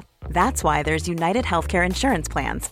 Underwritten by Golden Rule Insurance Company, United Healthcare Insurance Plans offer flexible, budget-friendly coverage for medical, vision, dental, and more. One of these plans may be right for you if you're, say, between jobs, coming off your parents' plan, turning a side hustle into a full hustle, or even missed open enrollment. Want more flexibility? Find out more about United Healthcare Insurance Plans at u h one dot com.